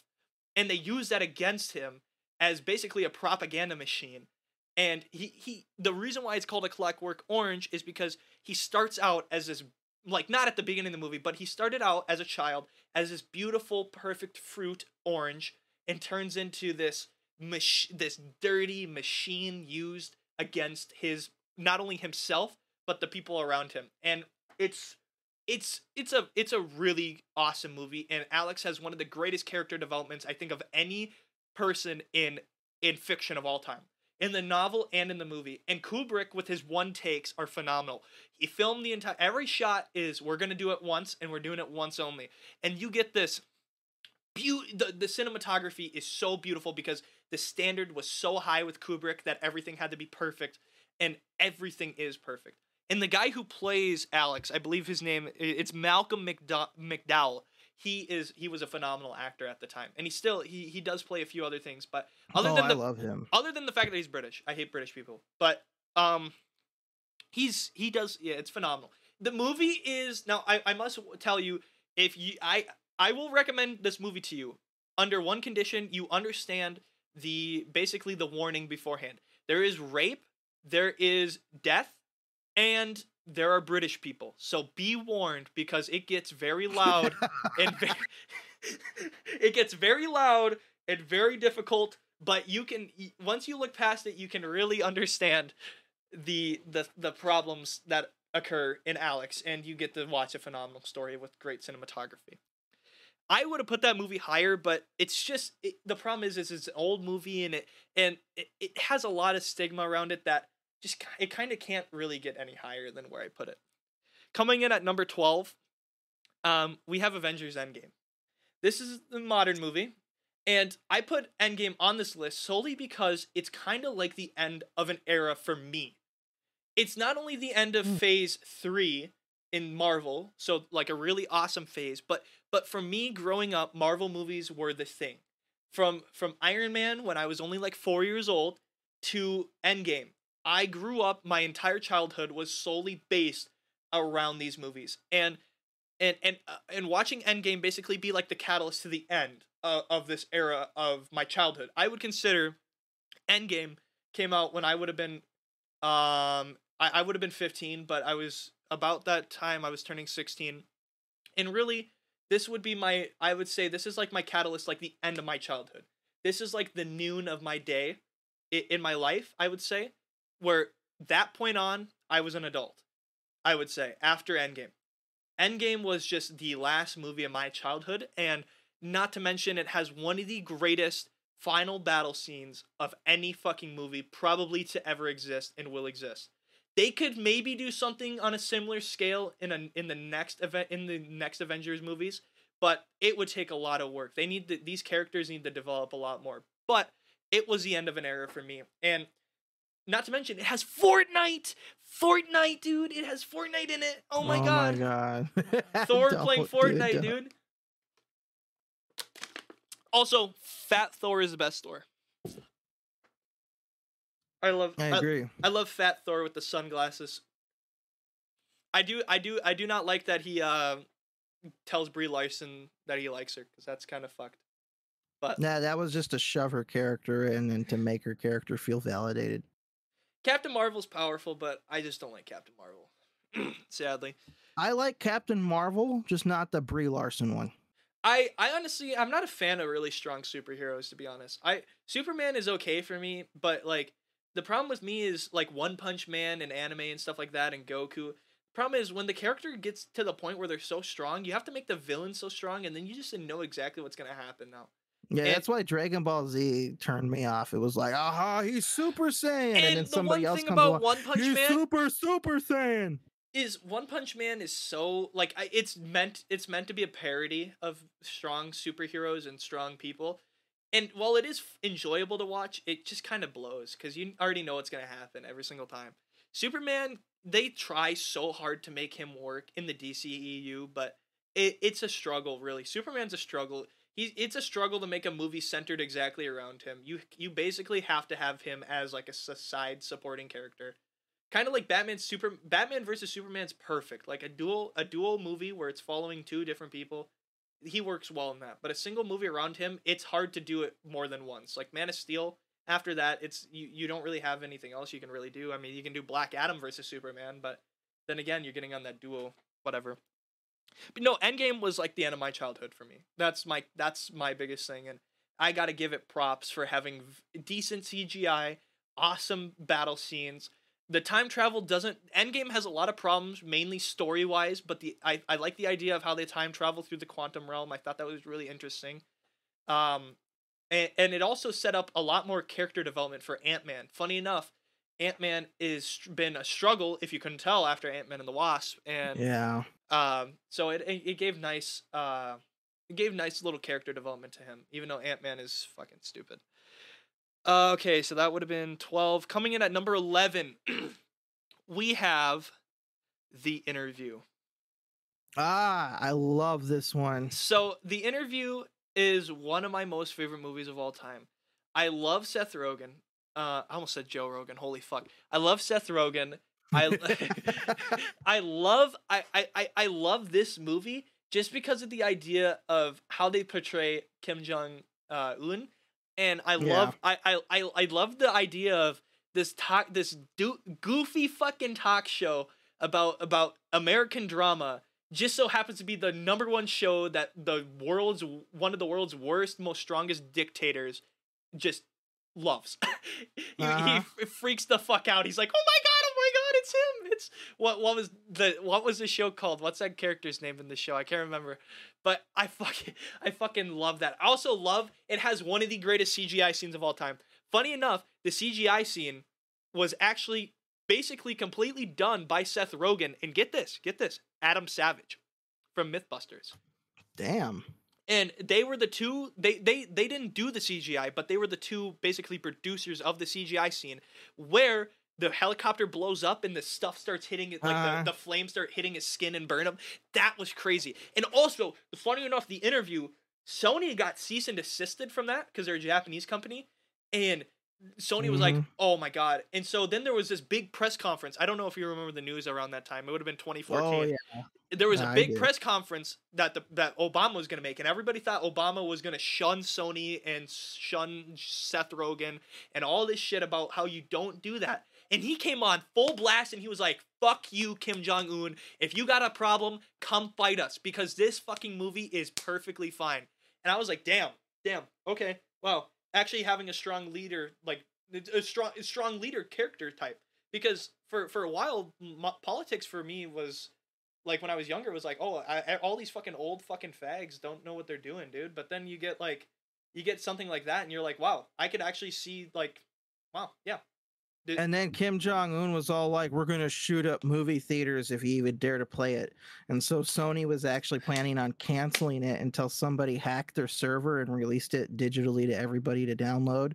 And by that point, they're like, "Oh well, it's already out. Let's put it in theaters anyways." yeah, and it, was so worth it because I watched that in theaters. I love that movie. Um, that was one of the first I movies I saw. it. That was one of the first movies I saw in cinema, and I, I, I love it.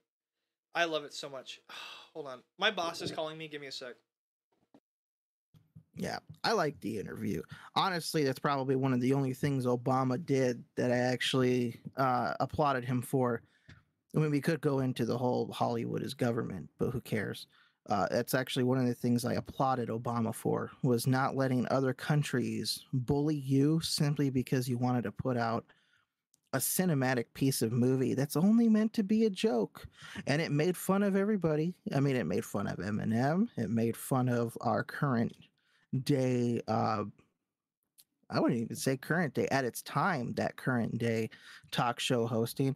I think it did a great job. And so actually for uh, surprisingly to for anybody listening you know uh this is the only time you'll hear me say that obama did a great job at actually uh, defending a piece of cinema that was being made for the sake of the idea that James Franco really just had a funny idea for a movie.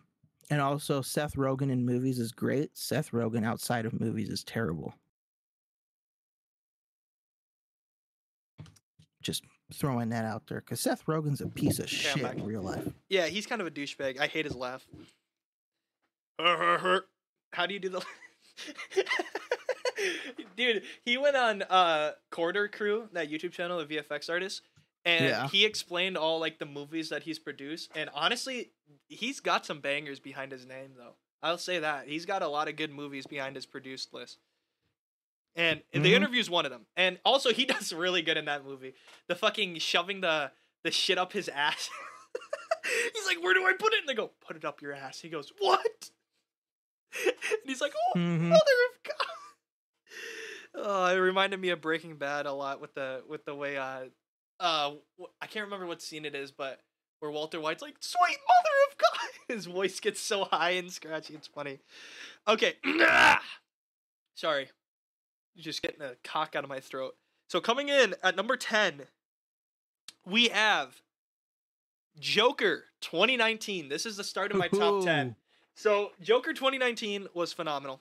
I loved it. I loved how it, it started this idea of modern day society, how it's not all happiness and rainbows. I also we, we basically covered everything about this movie already, so I'm not going to go too in depth.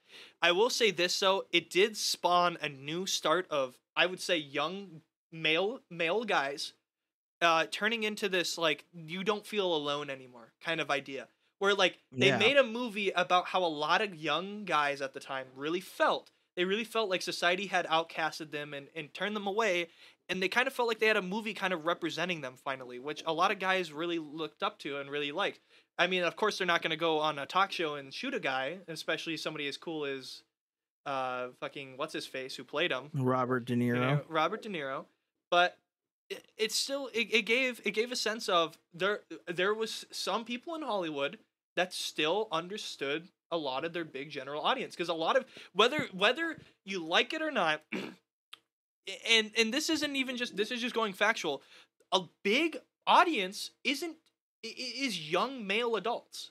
Like young not Yeah. even adults it's like young males like 16 to 25 or 16 to 30 i guess it would be a better example. 16 to 30 that's a really big market that's almost like probably 35 to 40 percent of your market and and not to mention, Want to know something? what Sorry. Uh, I forgot to say because you were talking about how it, uh, it it appealed to males and let them know that they weren't alone. Funny enough, I I actually met a female who actually Felt the same way? Her, who felt the same way, and actually watching that movie helped her feel more confident about herself, and she's doing a great so far. She's she even beat depression. That is awesome. And, and and I guess that goes to show that that movies don't even really need to be gender wise because well yeah it did it was really it really helped a lot of guys. There are females too that really got help from that movie like you just said. It, it was more of a I would say you know what screw the the gender thing. I would say it was more of a young people were not alone type of movie where it, everybody kind of felt like like they were in this down deep problematic part and and people realized that that that people in Hollywood, whether whether it's just like five percent of them, still understood a lot of the general population, especially the young people. Mhm. And uh, the problem in, in coming out of somebody like DC and Warner Brothers too was crazy. In in Joker isn't supposed to be like a movie that's supposed to really be in the Batman universe or any type of universe really. It's kind of just meant to be like a its own thing. Like it's just meant to be a piece. A piece of like a piece like a it's meant to be its own piece to show society basically. And and, and a different take and outlook of society. And Joker just so happens to fit a really really good like like he's a really good puzzle a piece. really good. It Fit. covers a lot of bases. Yeah. And and it's a good, decent, cool style origin story. And and then of course you get in the, at the end of the movie you get like the he killed Bruce or he didn't kill but because of that his movement that got Bruce Wayne's parents killed and I thought that was really cool. That that was that. That's why people didn't. Uh, when he does when he's at the table in that jail in in the prison room, right before he obviously kills the lady in there. Yeah. He's laughing and he's all like, she's all like, "What's funny?" And he's like, "You wouldn't get it." And Yeah. it showed that. I was like one of the only people on the first viewing that was like, "Dude, he's laughing because now Bruce is an orphan just like him." yeah. And I got it right off the bat, and I actually started laughing in the theater with him. you turned into the Joker, you went home and put face paint on and let's put a smile on. I actually started face. laughing. I, I laughed in the theater. I did because the moment he was like, "You wouldn't get it," and it showed the Bruce by his dead parents, I was I literally said out loud, "Ah, I get it," and I started laughing. And there was this there was this couple right next to me that literally were giving me this look of what the fuck's wrong with you. Dude, when Joker 2 comes out, I'm gonna I'm gonna wait until one of the most serious and darkest scenes where he makes like a, a crude Joker joke, and I'm just gonna go. I'm gonna do like a Joker laugh really loud. Like, Uh, that's gonna be fucking hilarious. No, dude, the next one they're gonna fuck it up. It's gonna be why do good girls like fucking musical fucking bullshit. Harley Quinn, Lady Gaga. screwed. They're gonna screw it up. No, don't do it. It's don't. like they saw the dancing on the stairs and we're all like, "Let's do the whole movie like that." Yeah, everything's a musical. It could be funny actually, but it's gonna ruin the stoicness of it. I think. Okay, coming. We're coming off of the a lot of DC. You notice you got a decent amount of DC on here. Coming in at number nine. So number nine of the top ten, we have Batman Begins, 2005, with Christian Bale. Um, Yes. this was an awesome beginning piece of one of the best trilogies of all time. Um, it Batman Begins was phenomenal. It showed a side that we really didn't get to see of Bruce Wayne. Christian Bale is beautiful as Bruce Wayne.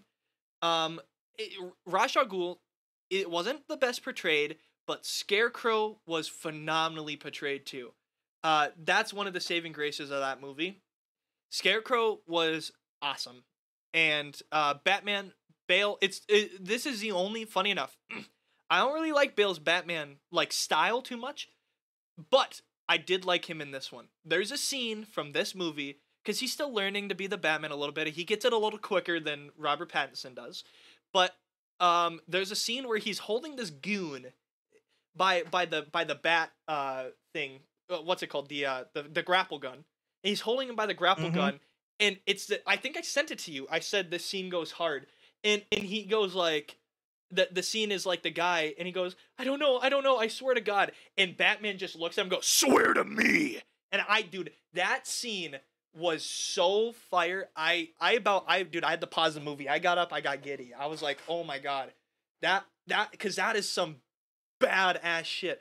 That's Uh-huh. the, the whole thing about bruce wayne in in batman in that trilogy and i'll talk about this in a second nah uh, about how he's just a badass. They tried to make batman as 21st century and badass as possible and i loved it. Absolutely loved it. It, it, it had an okay story but the acting the cinematography the vfx the effects in general like the explosions everything the the, Uh-huh. the origin story to batman was awesome and the practical effects were awesome. yeah, too. And the bat suit looks okay. I'm not a fan of the of the the weird suit because the bat the bat suit in that one is a is like a three piece. The suit and the neck are the suit, the neck, and like the shoulders are all like in, in, into the shoulder, like the middle part, are all one big thing. I think I just like if it was just a mask more, but it, it, it works fine. It's phenomenal, and it looks very slick and clean. And Um, sets up the next movie very well too, with uh, the ending kind of having this Joker style. I think Joker laughs at the end of it, if I remember correctly. But um, coming in at number eight, this is one of my um, most favorite movies of all time, basically because I read the book and then I saw they were making a movie about it, and the movie turned out to be awesome. So um, the movie is Murder on the Orient Express. Now, ah, I remember watching this. so this movie is in one of my most favorite novel series of all time. I don't like a lot of novel series. Um, the only novel series I can really think of that I love, there's two of them. It's probably Harry Potter and Dune, but most times I don't get into a big novel series. But the Hercule Poirot uh, series, well, it's not called that, but but basically any novel with Hercule Poirot is awesome. He is he he's a different style detective because he's not like Batman where he's a detective that kicks ass. He's not like Sherlock Holmes where he's this kind of, you know, um young detective who kind of is pretty badass too but isn't on the scale of Batman with all his toys and gadgets. He's this old man who just uses logic and real thinking to figure things out. And and you get a sense of realism to it because he's not like invincible. He's just scared of a simple gun like Batman and even Sherlock Mhm. Holmes, they get this sense that that they're not really scared of anything. But but but you get this kind of realism to the story, and not to mention the story is phenomenal. It has one of the greatest twists of all time. I almost was gonna put Death on the Nile on this list too because I love Death on the Nile, but um, I didn't. Death on the Nile does pretty good too, but uh, Murder on the Orient Express, spoiler alert, basically they're trying to figure out who killed this guy on this train. And it can only be anybody on this train because there's no way that anybody would have fled because the train was going really fast in the middle of a really harsh winter and that person would have basically committed suicide and they it's just not plausible for somebody to have done that. So somebody on this train had killed him. And so they group everybody together and they figure out who did it and they find out that after everybody lied, they find out that everybody on this train had a grudge against this one guy and killed him. So you find out that everybody was the murderer, basically, which is so different because even Death on the Nile follows this problem where where it has like one kind of semi culprit to it, even though it's a duo that you can kind of see. You can't see this ending coming, and and I love it. I love the detective work that goes into it and the and the clue finding and everything. That it's just phenomenal, and I, I loved it. I I loved Murder in the Orient Express, and um, Hercule Poirot is awesome, and also the guy who plays um Kenneth Bre- Branagh or whatever the fuck his name is, he's not too old either, so he can continue playing this if they want to do uh, some of the other more popular Hercule Poirot stories as well. And this movie had Johnny Depp in it too, so. Okay, Oh yeah. coming in. Okay, so that was okay. So 10, 9, 8. So coming in at number seven, this is the my most favorite Avengers movie, in Avengers: Infinity War. Um, I love this one just because of the fact that a Thanos is awesome in this movie. He's He- the hero of the story. He's basically like his own. He's not necessarily a hero. He's just like an anti-hero because technically the heroes are the Avengers, but he's not necessarily really a bad guy.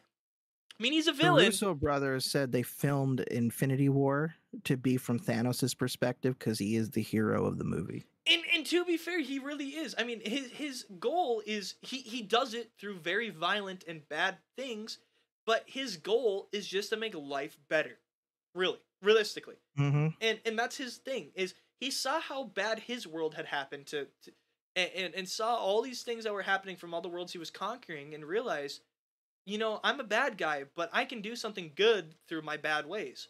It's kind of like uh mm, actually I can't really think of a good example right now, but but Thanos, yeah, he he he has this really bad sense to him that he just really wants to and to prove to him that he is a good guy, he destroys the Infinity Stones. And and and some people can argue, oh, that's so they can't undo the snap. But realistically, I think he just didn't want anybody to have the stones other than him. Like he he knew those stones were way too powerful and way too big of a problem. And somebody with who somebody who was a really really really bad guy would be conquering people with these stones, and he Mhm. destroyed them. And also, if he was such a bad guy, he really would have after he destroyed all life and population, uh, ha- or fifty percent of the population. First off, he would have just destroyed the entire population, which is why I think I hate Endgame because he goes, he t- they actually do make him into a villain. I'm gonna rewrite this universe where everybody loves me. It's like, oh my, snoozer, dude. Like that, you're destroying Thanos, kind of. And, but but Infinity War, you you he destroys the stones, and then instead of conquering people, instead of doing anything, he sits and he farms. He sits and he enjoys the life that he just gave everybody else. Now, in theory, there are some practicalities to fifty percent of life going away, but there are some problems, mainly to do with you know family and love and stuff like that. But it, it's just it's not very ethical is the problem even if even if it was the right thing to do but i love that sense because look we just talked for almost three four minutes about just the villain alone and that's exactly Yeah. why i love that movie because it has one of the greatest villains of all time they made After Thanos, all, the hero won in that movie. technically technically you could kind of say you know nobody wins really i mean he does win he gets his way Everybody wins. but everybody technically really gets the W in, in a sense. Uh, but then you know you get the Avengers coming in. We're gonna we're Who have to cheat and go back in time because they're too big of a pussy to deal with facts, dude.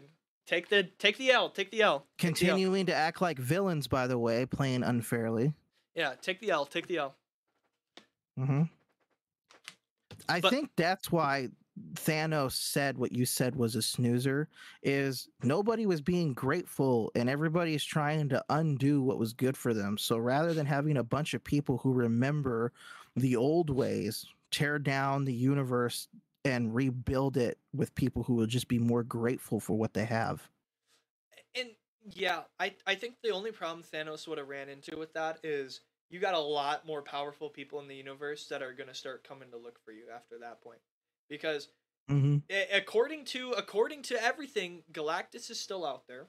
There, there's still the, these really high, powerful ancient gods and beings that are definitely going to step in when Thanos tries to rewrite the entire universe. And I think Thanos probably eventually would have got his ass kicked either way, whether or not it was from the Avengers or not.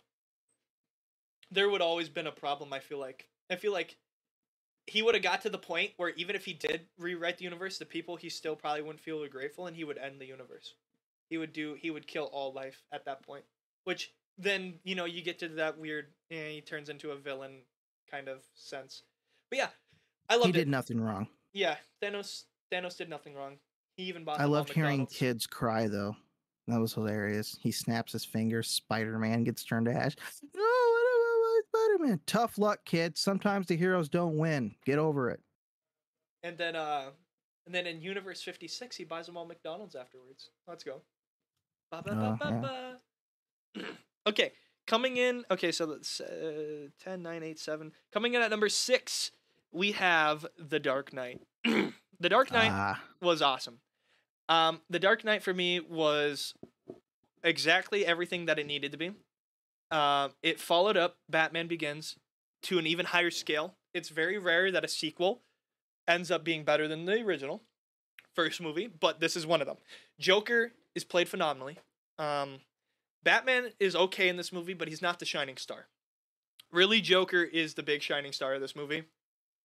Beautiful plot damn straight. beautiful effects, beautiful cinematography, um, and you really get to see Bruce Wayne turn into the philanthropist that he is, the playboy, and I love that. I, I love I loved Harvey Dent too, even if he didn't get as much screen time as he deserved as Two Face, and yeah, I, I loved it all around, all around the board. I, I loved I loved Batman uh, or Dark Knight, sorry.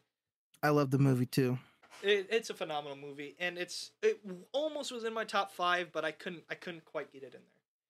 I I couldn't quite get it in there because there was one other superhero movie that I think for me I had way more fun in watching than The Dark Knight.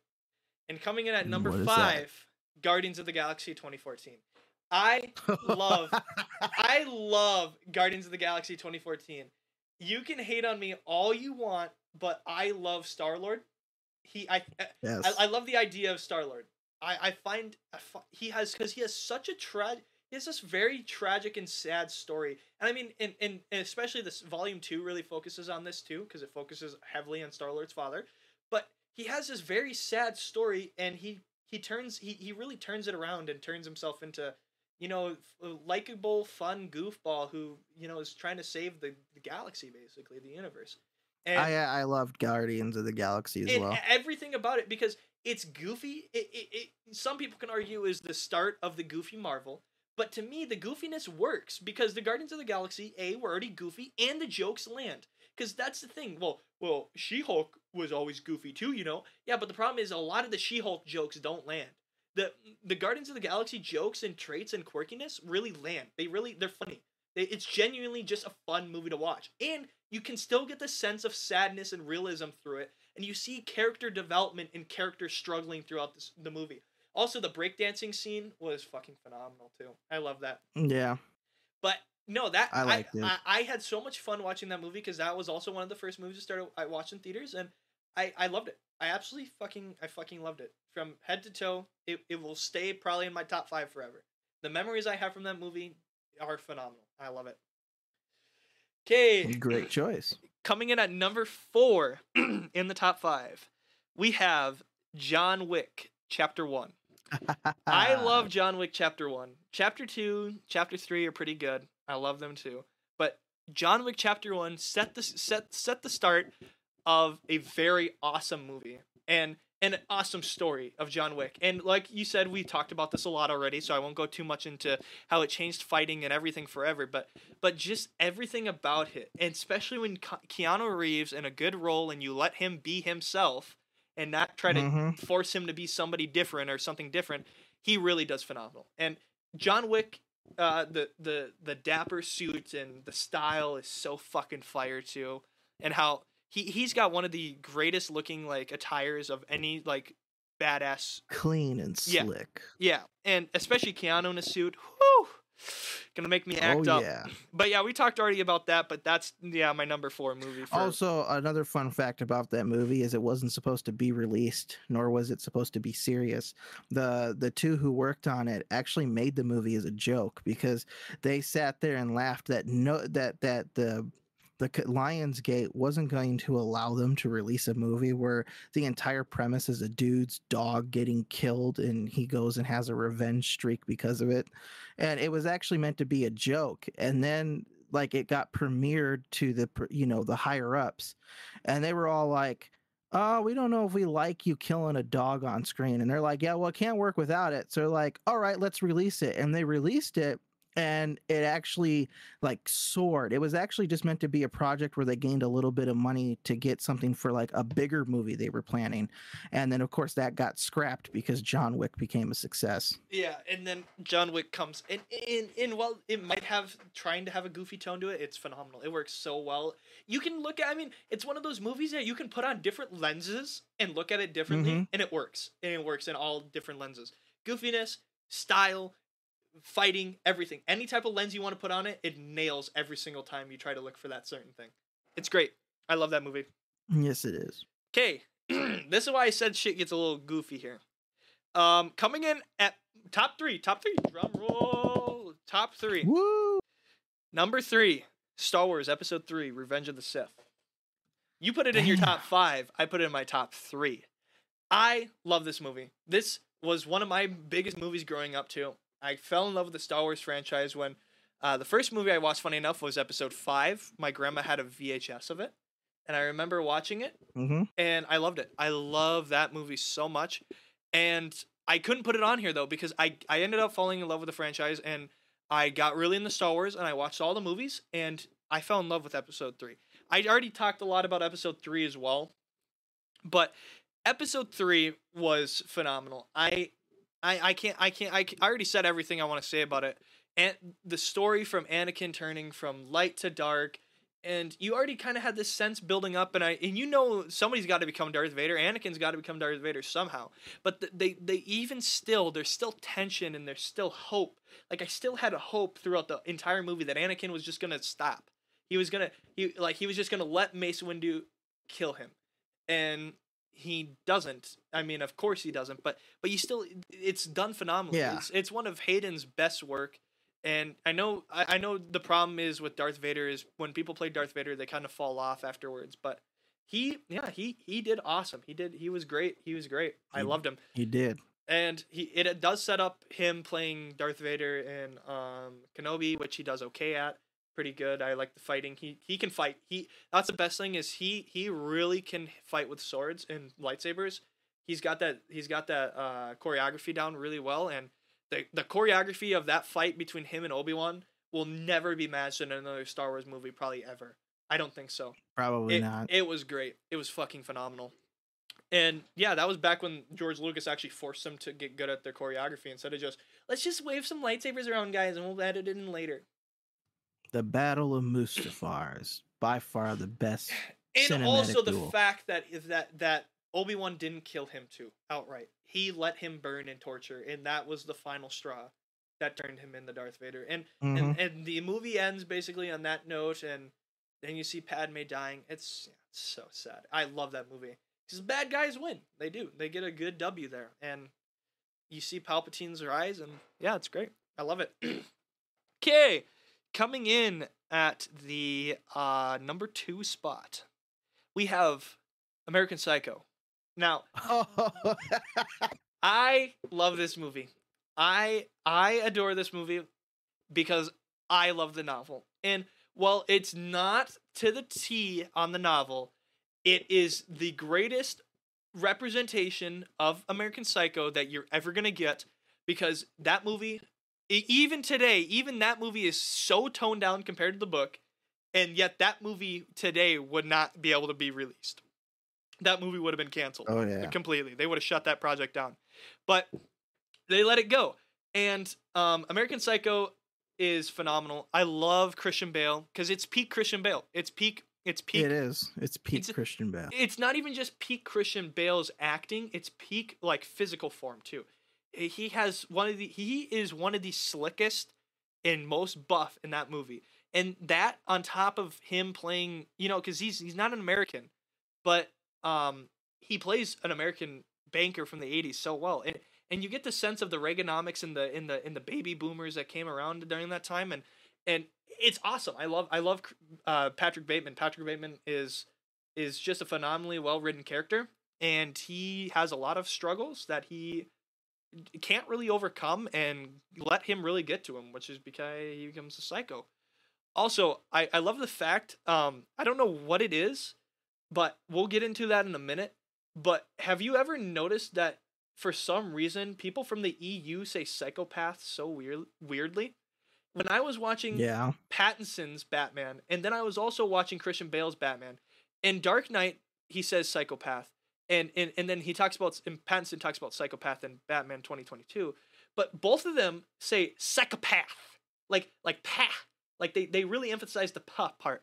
I don't know why they say like path. Like I, I don't know if it's their accent really t- fading there, but psychopath. yeah. Well, well, because one's what is Christian Bale is what Irish? No, no, no, Scottish. What is he? What is he? Oh, that's a good question. He's not British. I know that. He's he's either Irish or Scottish or something. I don't remember what he is. What is he? Tell me. He, he is. He's English. Bullshit. There's no way. Pattinson's English. I know that, but okay. Well, I mean, he he was he was born. Uh, let's see. Uh, I swear he had like a kind of a uh, an Irish accent. Mm, I guess not. It makes sense. Okay, it makes sense. It makes sense. partially German as well. Mm, okay. He's got that kind of Polish accent then. Probably. Because that's. Channel Icelander. okay. Because he's kind of got. Because that's basically the Polish accent is just like English and German accents combined. He was born in Wales. Okay. Yeah. Okay. Okay. Okay. That makes sense. That makes sense. But no, Christian Bale does awesome, and he also has a really good American accent. I love Patrick Bateman's voice because it's so synonymous. Like you, you can really tell that's exactly what what the writer was going for when he wrote uh, American Psycho in the '90s, Bret Easton Ellis, and um, well, it's toned down, but I love it. I, I love it. I don't care. It's it's the best you're ever gonna get. I would love them to make like an HBO original show on on Patrick Bateman so they could go way more in depth and go fucking A rating adult only and cooking people in the sausages and shit. But no, eh, you're never gonna get it sadly. And coming into my number one movie of all time, drum roll please. It is It's Morbin time. so it is my God. Morbius! No! Morbius! Woo! It's Morbin time. No, my number one movie is another bat, however, Batman 2022. Batman 2022 was my number one movie on this list uh, because i- Eh, to me, I'm coming off of a point in my life where I really, really, really didn't have any good movies that I, I I had a lot of good movies I liked this year, but none of them to the point where I was at the point where I wanted to watch it over and over and over again, and I really, really just every single viewing I find something different. Batman 2022 is phenomenal. Pattinson does okay. He has a lot to get and learn from, but but that's the whole point of him being Batman. This movie is a very good catalyst into something bigger. This this movie starts off amazing, ends amazing. Every single scene, every single frame has something in it. It it has meaning, it has purpose. You cannot basically cut any part of this movie out and, and really have it in and really like gain or lose anything. It, it's just perfect, exactly how it is. It's the perfect length. Um, the Riddler is awesome. Uh, Paul Dano does it amazingly. I love the riddles. I, I, love the the one thing I like about this Riddler isn't even the the whole like he's you know uh, a, a weird like internet conspiracist or whatever. I love the saw side of him. The saw traps with the with the neck explosion device and the and the bat in the or in the rat head cage and and all these fucking crazy like contraptions and things. It gives me such big saw vibes and I love it so much. And in the Riddler, like through the mask, the the scene where he's playing the riddles with uh the uh DA, and I I love it. Uh, the riddles were phenomenal, and the uh like just every single part that he's speaking, and and everything he ha- he says is such like a double meaning too. I I love the there's a part it's like during the second one where where the timer is cl- clicking and going down quicker and they're under a minute and the DA freaks out and he goes, "Don't lose your head, Mr. Colson." And it's like, "Oh my god." Like just yeah, I remember that.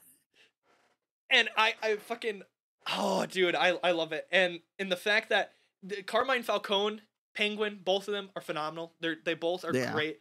Uh, Colin Farrell, you you can't even tell it's him. And You can't. and, and I want him so badly. I I'm so glad he's gonna return for the second movie. He already said he's confirmed he's coming back for shooting for the second movie. I wouldn't and- give it up. It'd be a dumbass too.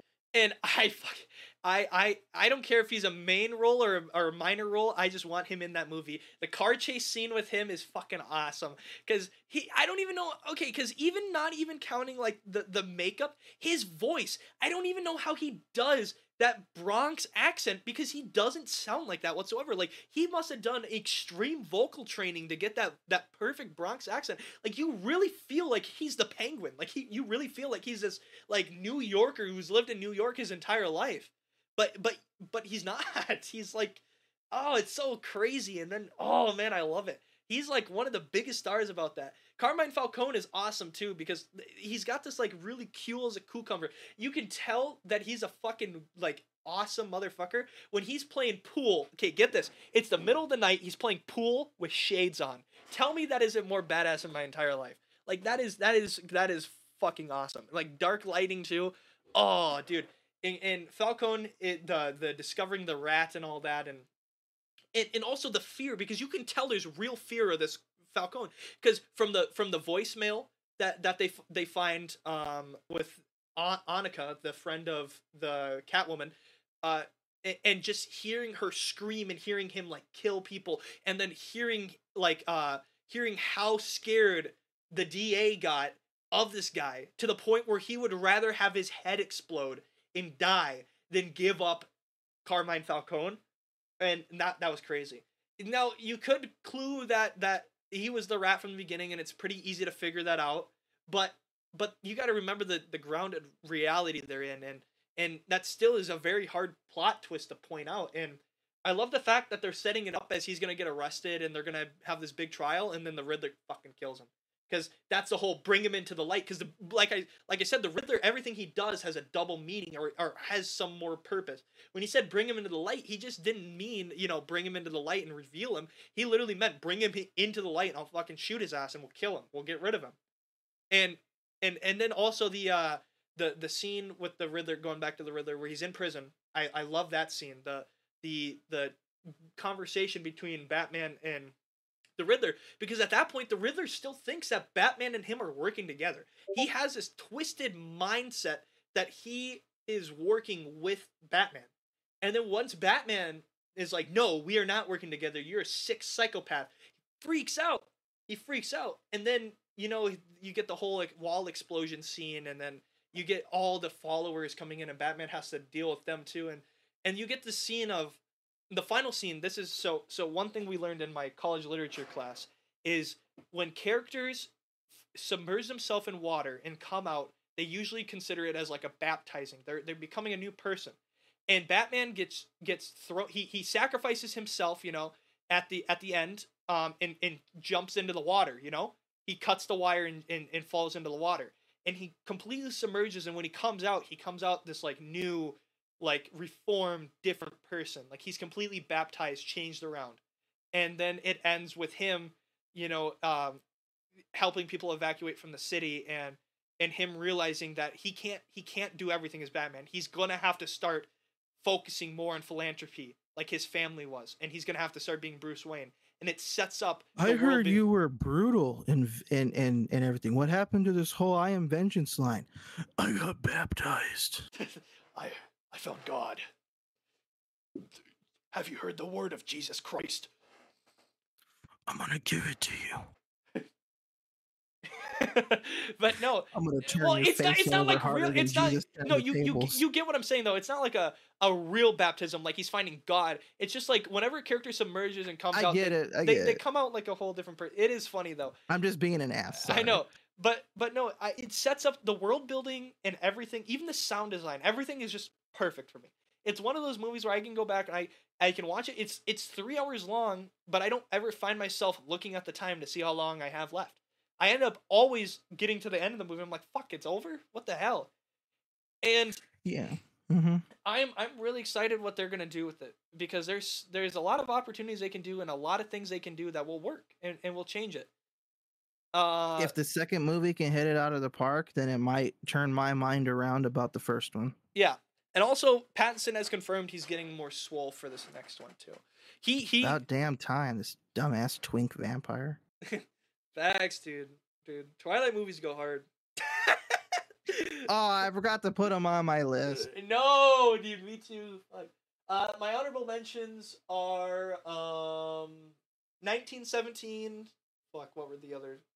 Can't remember. Oh, 1917. 1917's on there for sure. Death on the Nile and um, fuck, there was another movie on here as well. Uh, Oh yeah, another one, Saving Private Ryan. Ooh, that's a good one. Yeah. Uh, I wouldn't put that. Uh, yeah, I guess I'd put that on honorable mentions. Uh, and then I would do. I don't know. I think that's probably it. I think. I a think. yeah. movie nobody's heard of called *Malignant*. Okay. It's a horror movie. I wouldn't say that it necessarily is the best. However, the only reason why that movie sticks with me, uh, because it's not good enough to be on a list, but the only reason why it continues to be a movie I recommend to people is because the plot twist of that horror movie you will never see coming, you will never guess, you will never get right, and it will blow your mind away. Yeah. I I I was almost gonna. Oh, honorable mention. The last one was Scream, 1997. There we go. Uh, oh, yeah, that's a good one. That I- deserves it. because Scream was kind of this reforming of Wes Craven was like, "Oh, dude, horror movies are becoming so dog shit. You know, uh, everything is becoming so ass and lame." He goes, "I'm gonna, I'm gonna make fun of scary movies." What's your favorite scary movie? and then uh, Scream turns around and becomes really fucking dumb. But I, I, Scream turned into one of those goofy movies. I almost put Friday the Thirteenth Part Three on my list. I didn't even put in the honorable mentions. I love that because it, it it's finally it's it's the peak Jason Voorhees, and I love the outfit and the because that's when he finally gets the hockey mask. Because for fun fact, Jason Voorhees isn't even in the first movie, and then when he does come in the second movie, he doesn't even have the hockey mask. he he has his bag over his head and he has a pickaxe is really his main weapon. Then he finally gets the axe in the in the in the mask in the third movie, and then uh fourth movie he semi dies. He gets hit in the face, and but yeah, th- those movies follow the same problem. Scary all horror movies I feel like always follow a very similar problem. You First, mean you don't like Jason X in space? Fuck that, dude. Fuck Jason X, dude. That has got to be one of the fucking dumbest things and ideas I've ever seen. I hate I hate Jason X. I hate Jason Goes to Hell too. I hate that fucking movie. It sets up Freddy versus Jason awesome, and I love that Freddy whoops Freddy or, or Jason whoops Freddy's ass. But also that movie, dude, I hate that movie, but I love the fucking fighting in that movie. That fighting, because you have this goofy, because Freddy Krueger is this goofy, horrible, like vile guy, and you have Voorhees who's just this brute. He can just handle it, and in the dream world, he gets fucked up. But then Jason w- brings him into the real world, and Freddy gets. He's like, "Oh shit, dude, I'm fucked. I'm fucked." Freddy, because Freddy is Mhm. Freddy when he's not in the dream world is is garbage. He he's just he's just a guy with he's just literally when he's in the real world, he's just a guy with claws. That's it. Yeah. That's why I can't love manipulate reality. yeah, and, and that's why I love um I love uh Dead by Daylight, the game, because they they they follow all the like villain traits or I guess killer traits really well.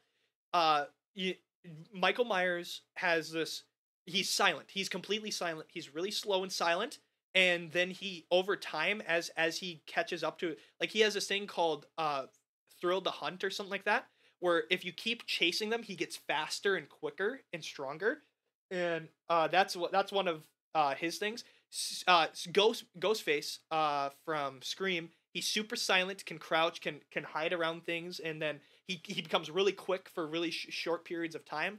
But freddy they do like perfectly because freddy you would think would be really hard to do but basically freddy's completely invisible. He's always in the dream world. Freddy is completely invisible but he he's he's less he's he's not as strong as the other killers. He's completely invisible but he, he if people aren't in the dream world he can't fuck with them. Like he can't really find where they are. He's kind of just gotta walk around and get people so he's invisible he hits people and then he brings them in the dream world and you have to try and snap out of the dream world at certain places. I love that. And then they do all the other killers really well. They do uh leatherface dude leatherface oh my god texas chainsaw. I love those movies good. But okay we just went on off on a tangent but yeah so there's our top 20 movies both of ours. Our lists were Yes. or we had we had a few similarities but we had a lot of differences and we had a lot of different things i think. That Yeah. That kind of just shows our personality you have a lot more uh like action style movies I'm an and- all around type of person. Like I just all different types of genres. and i'm more of a um cinematography and superhero guy i would say more than anything i either really love a really good story or it has to be like very well like shot basically and so yeah and i and i love strong heroes i love that too i love i love i love superheroes so yeah so there's our list uh, i hope you guys enjoyed this episode i feel like this is probably the best episode we've ever done we had really good discussion I feel it. I, I feel it too. I feel like this is probably one of the best episodes we've ever done, just because it, it really it, it it it sparked up really good conversation and interest between each other, and I think that that worked out really well. So uh, this is also a longer episode too. So, but yeah, so uh, Apple, Spotify, Google, wherever you get your podcast that isn't um the video, is going to get it first for 24 hours. So, uh, yeah, I hope you guys enjoyed, and I guess we'll see you next week then. See ya, peeps. See ya. Bye.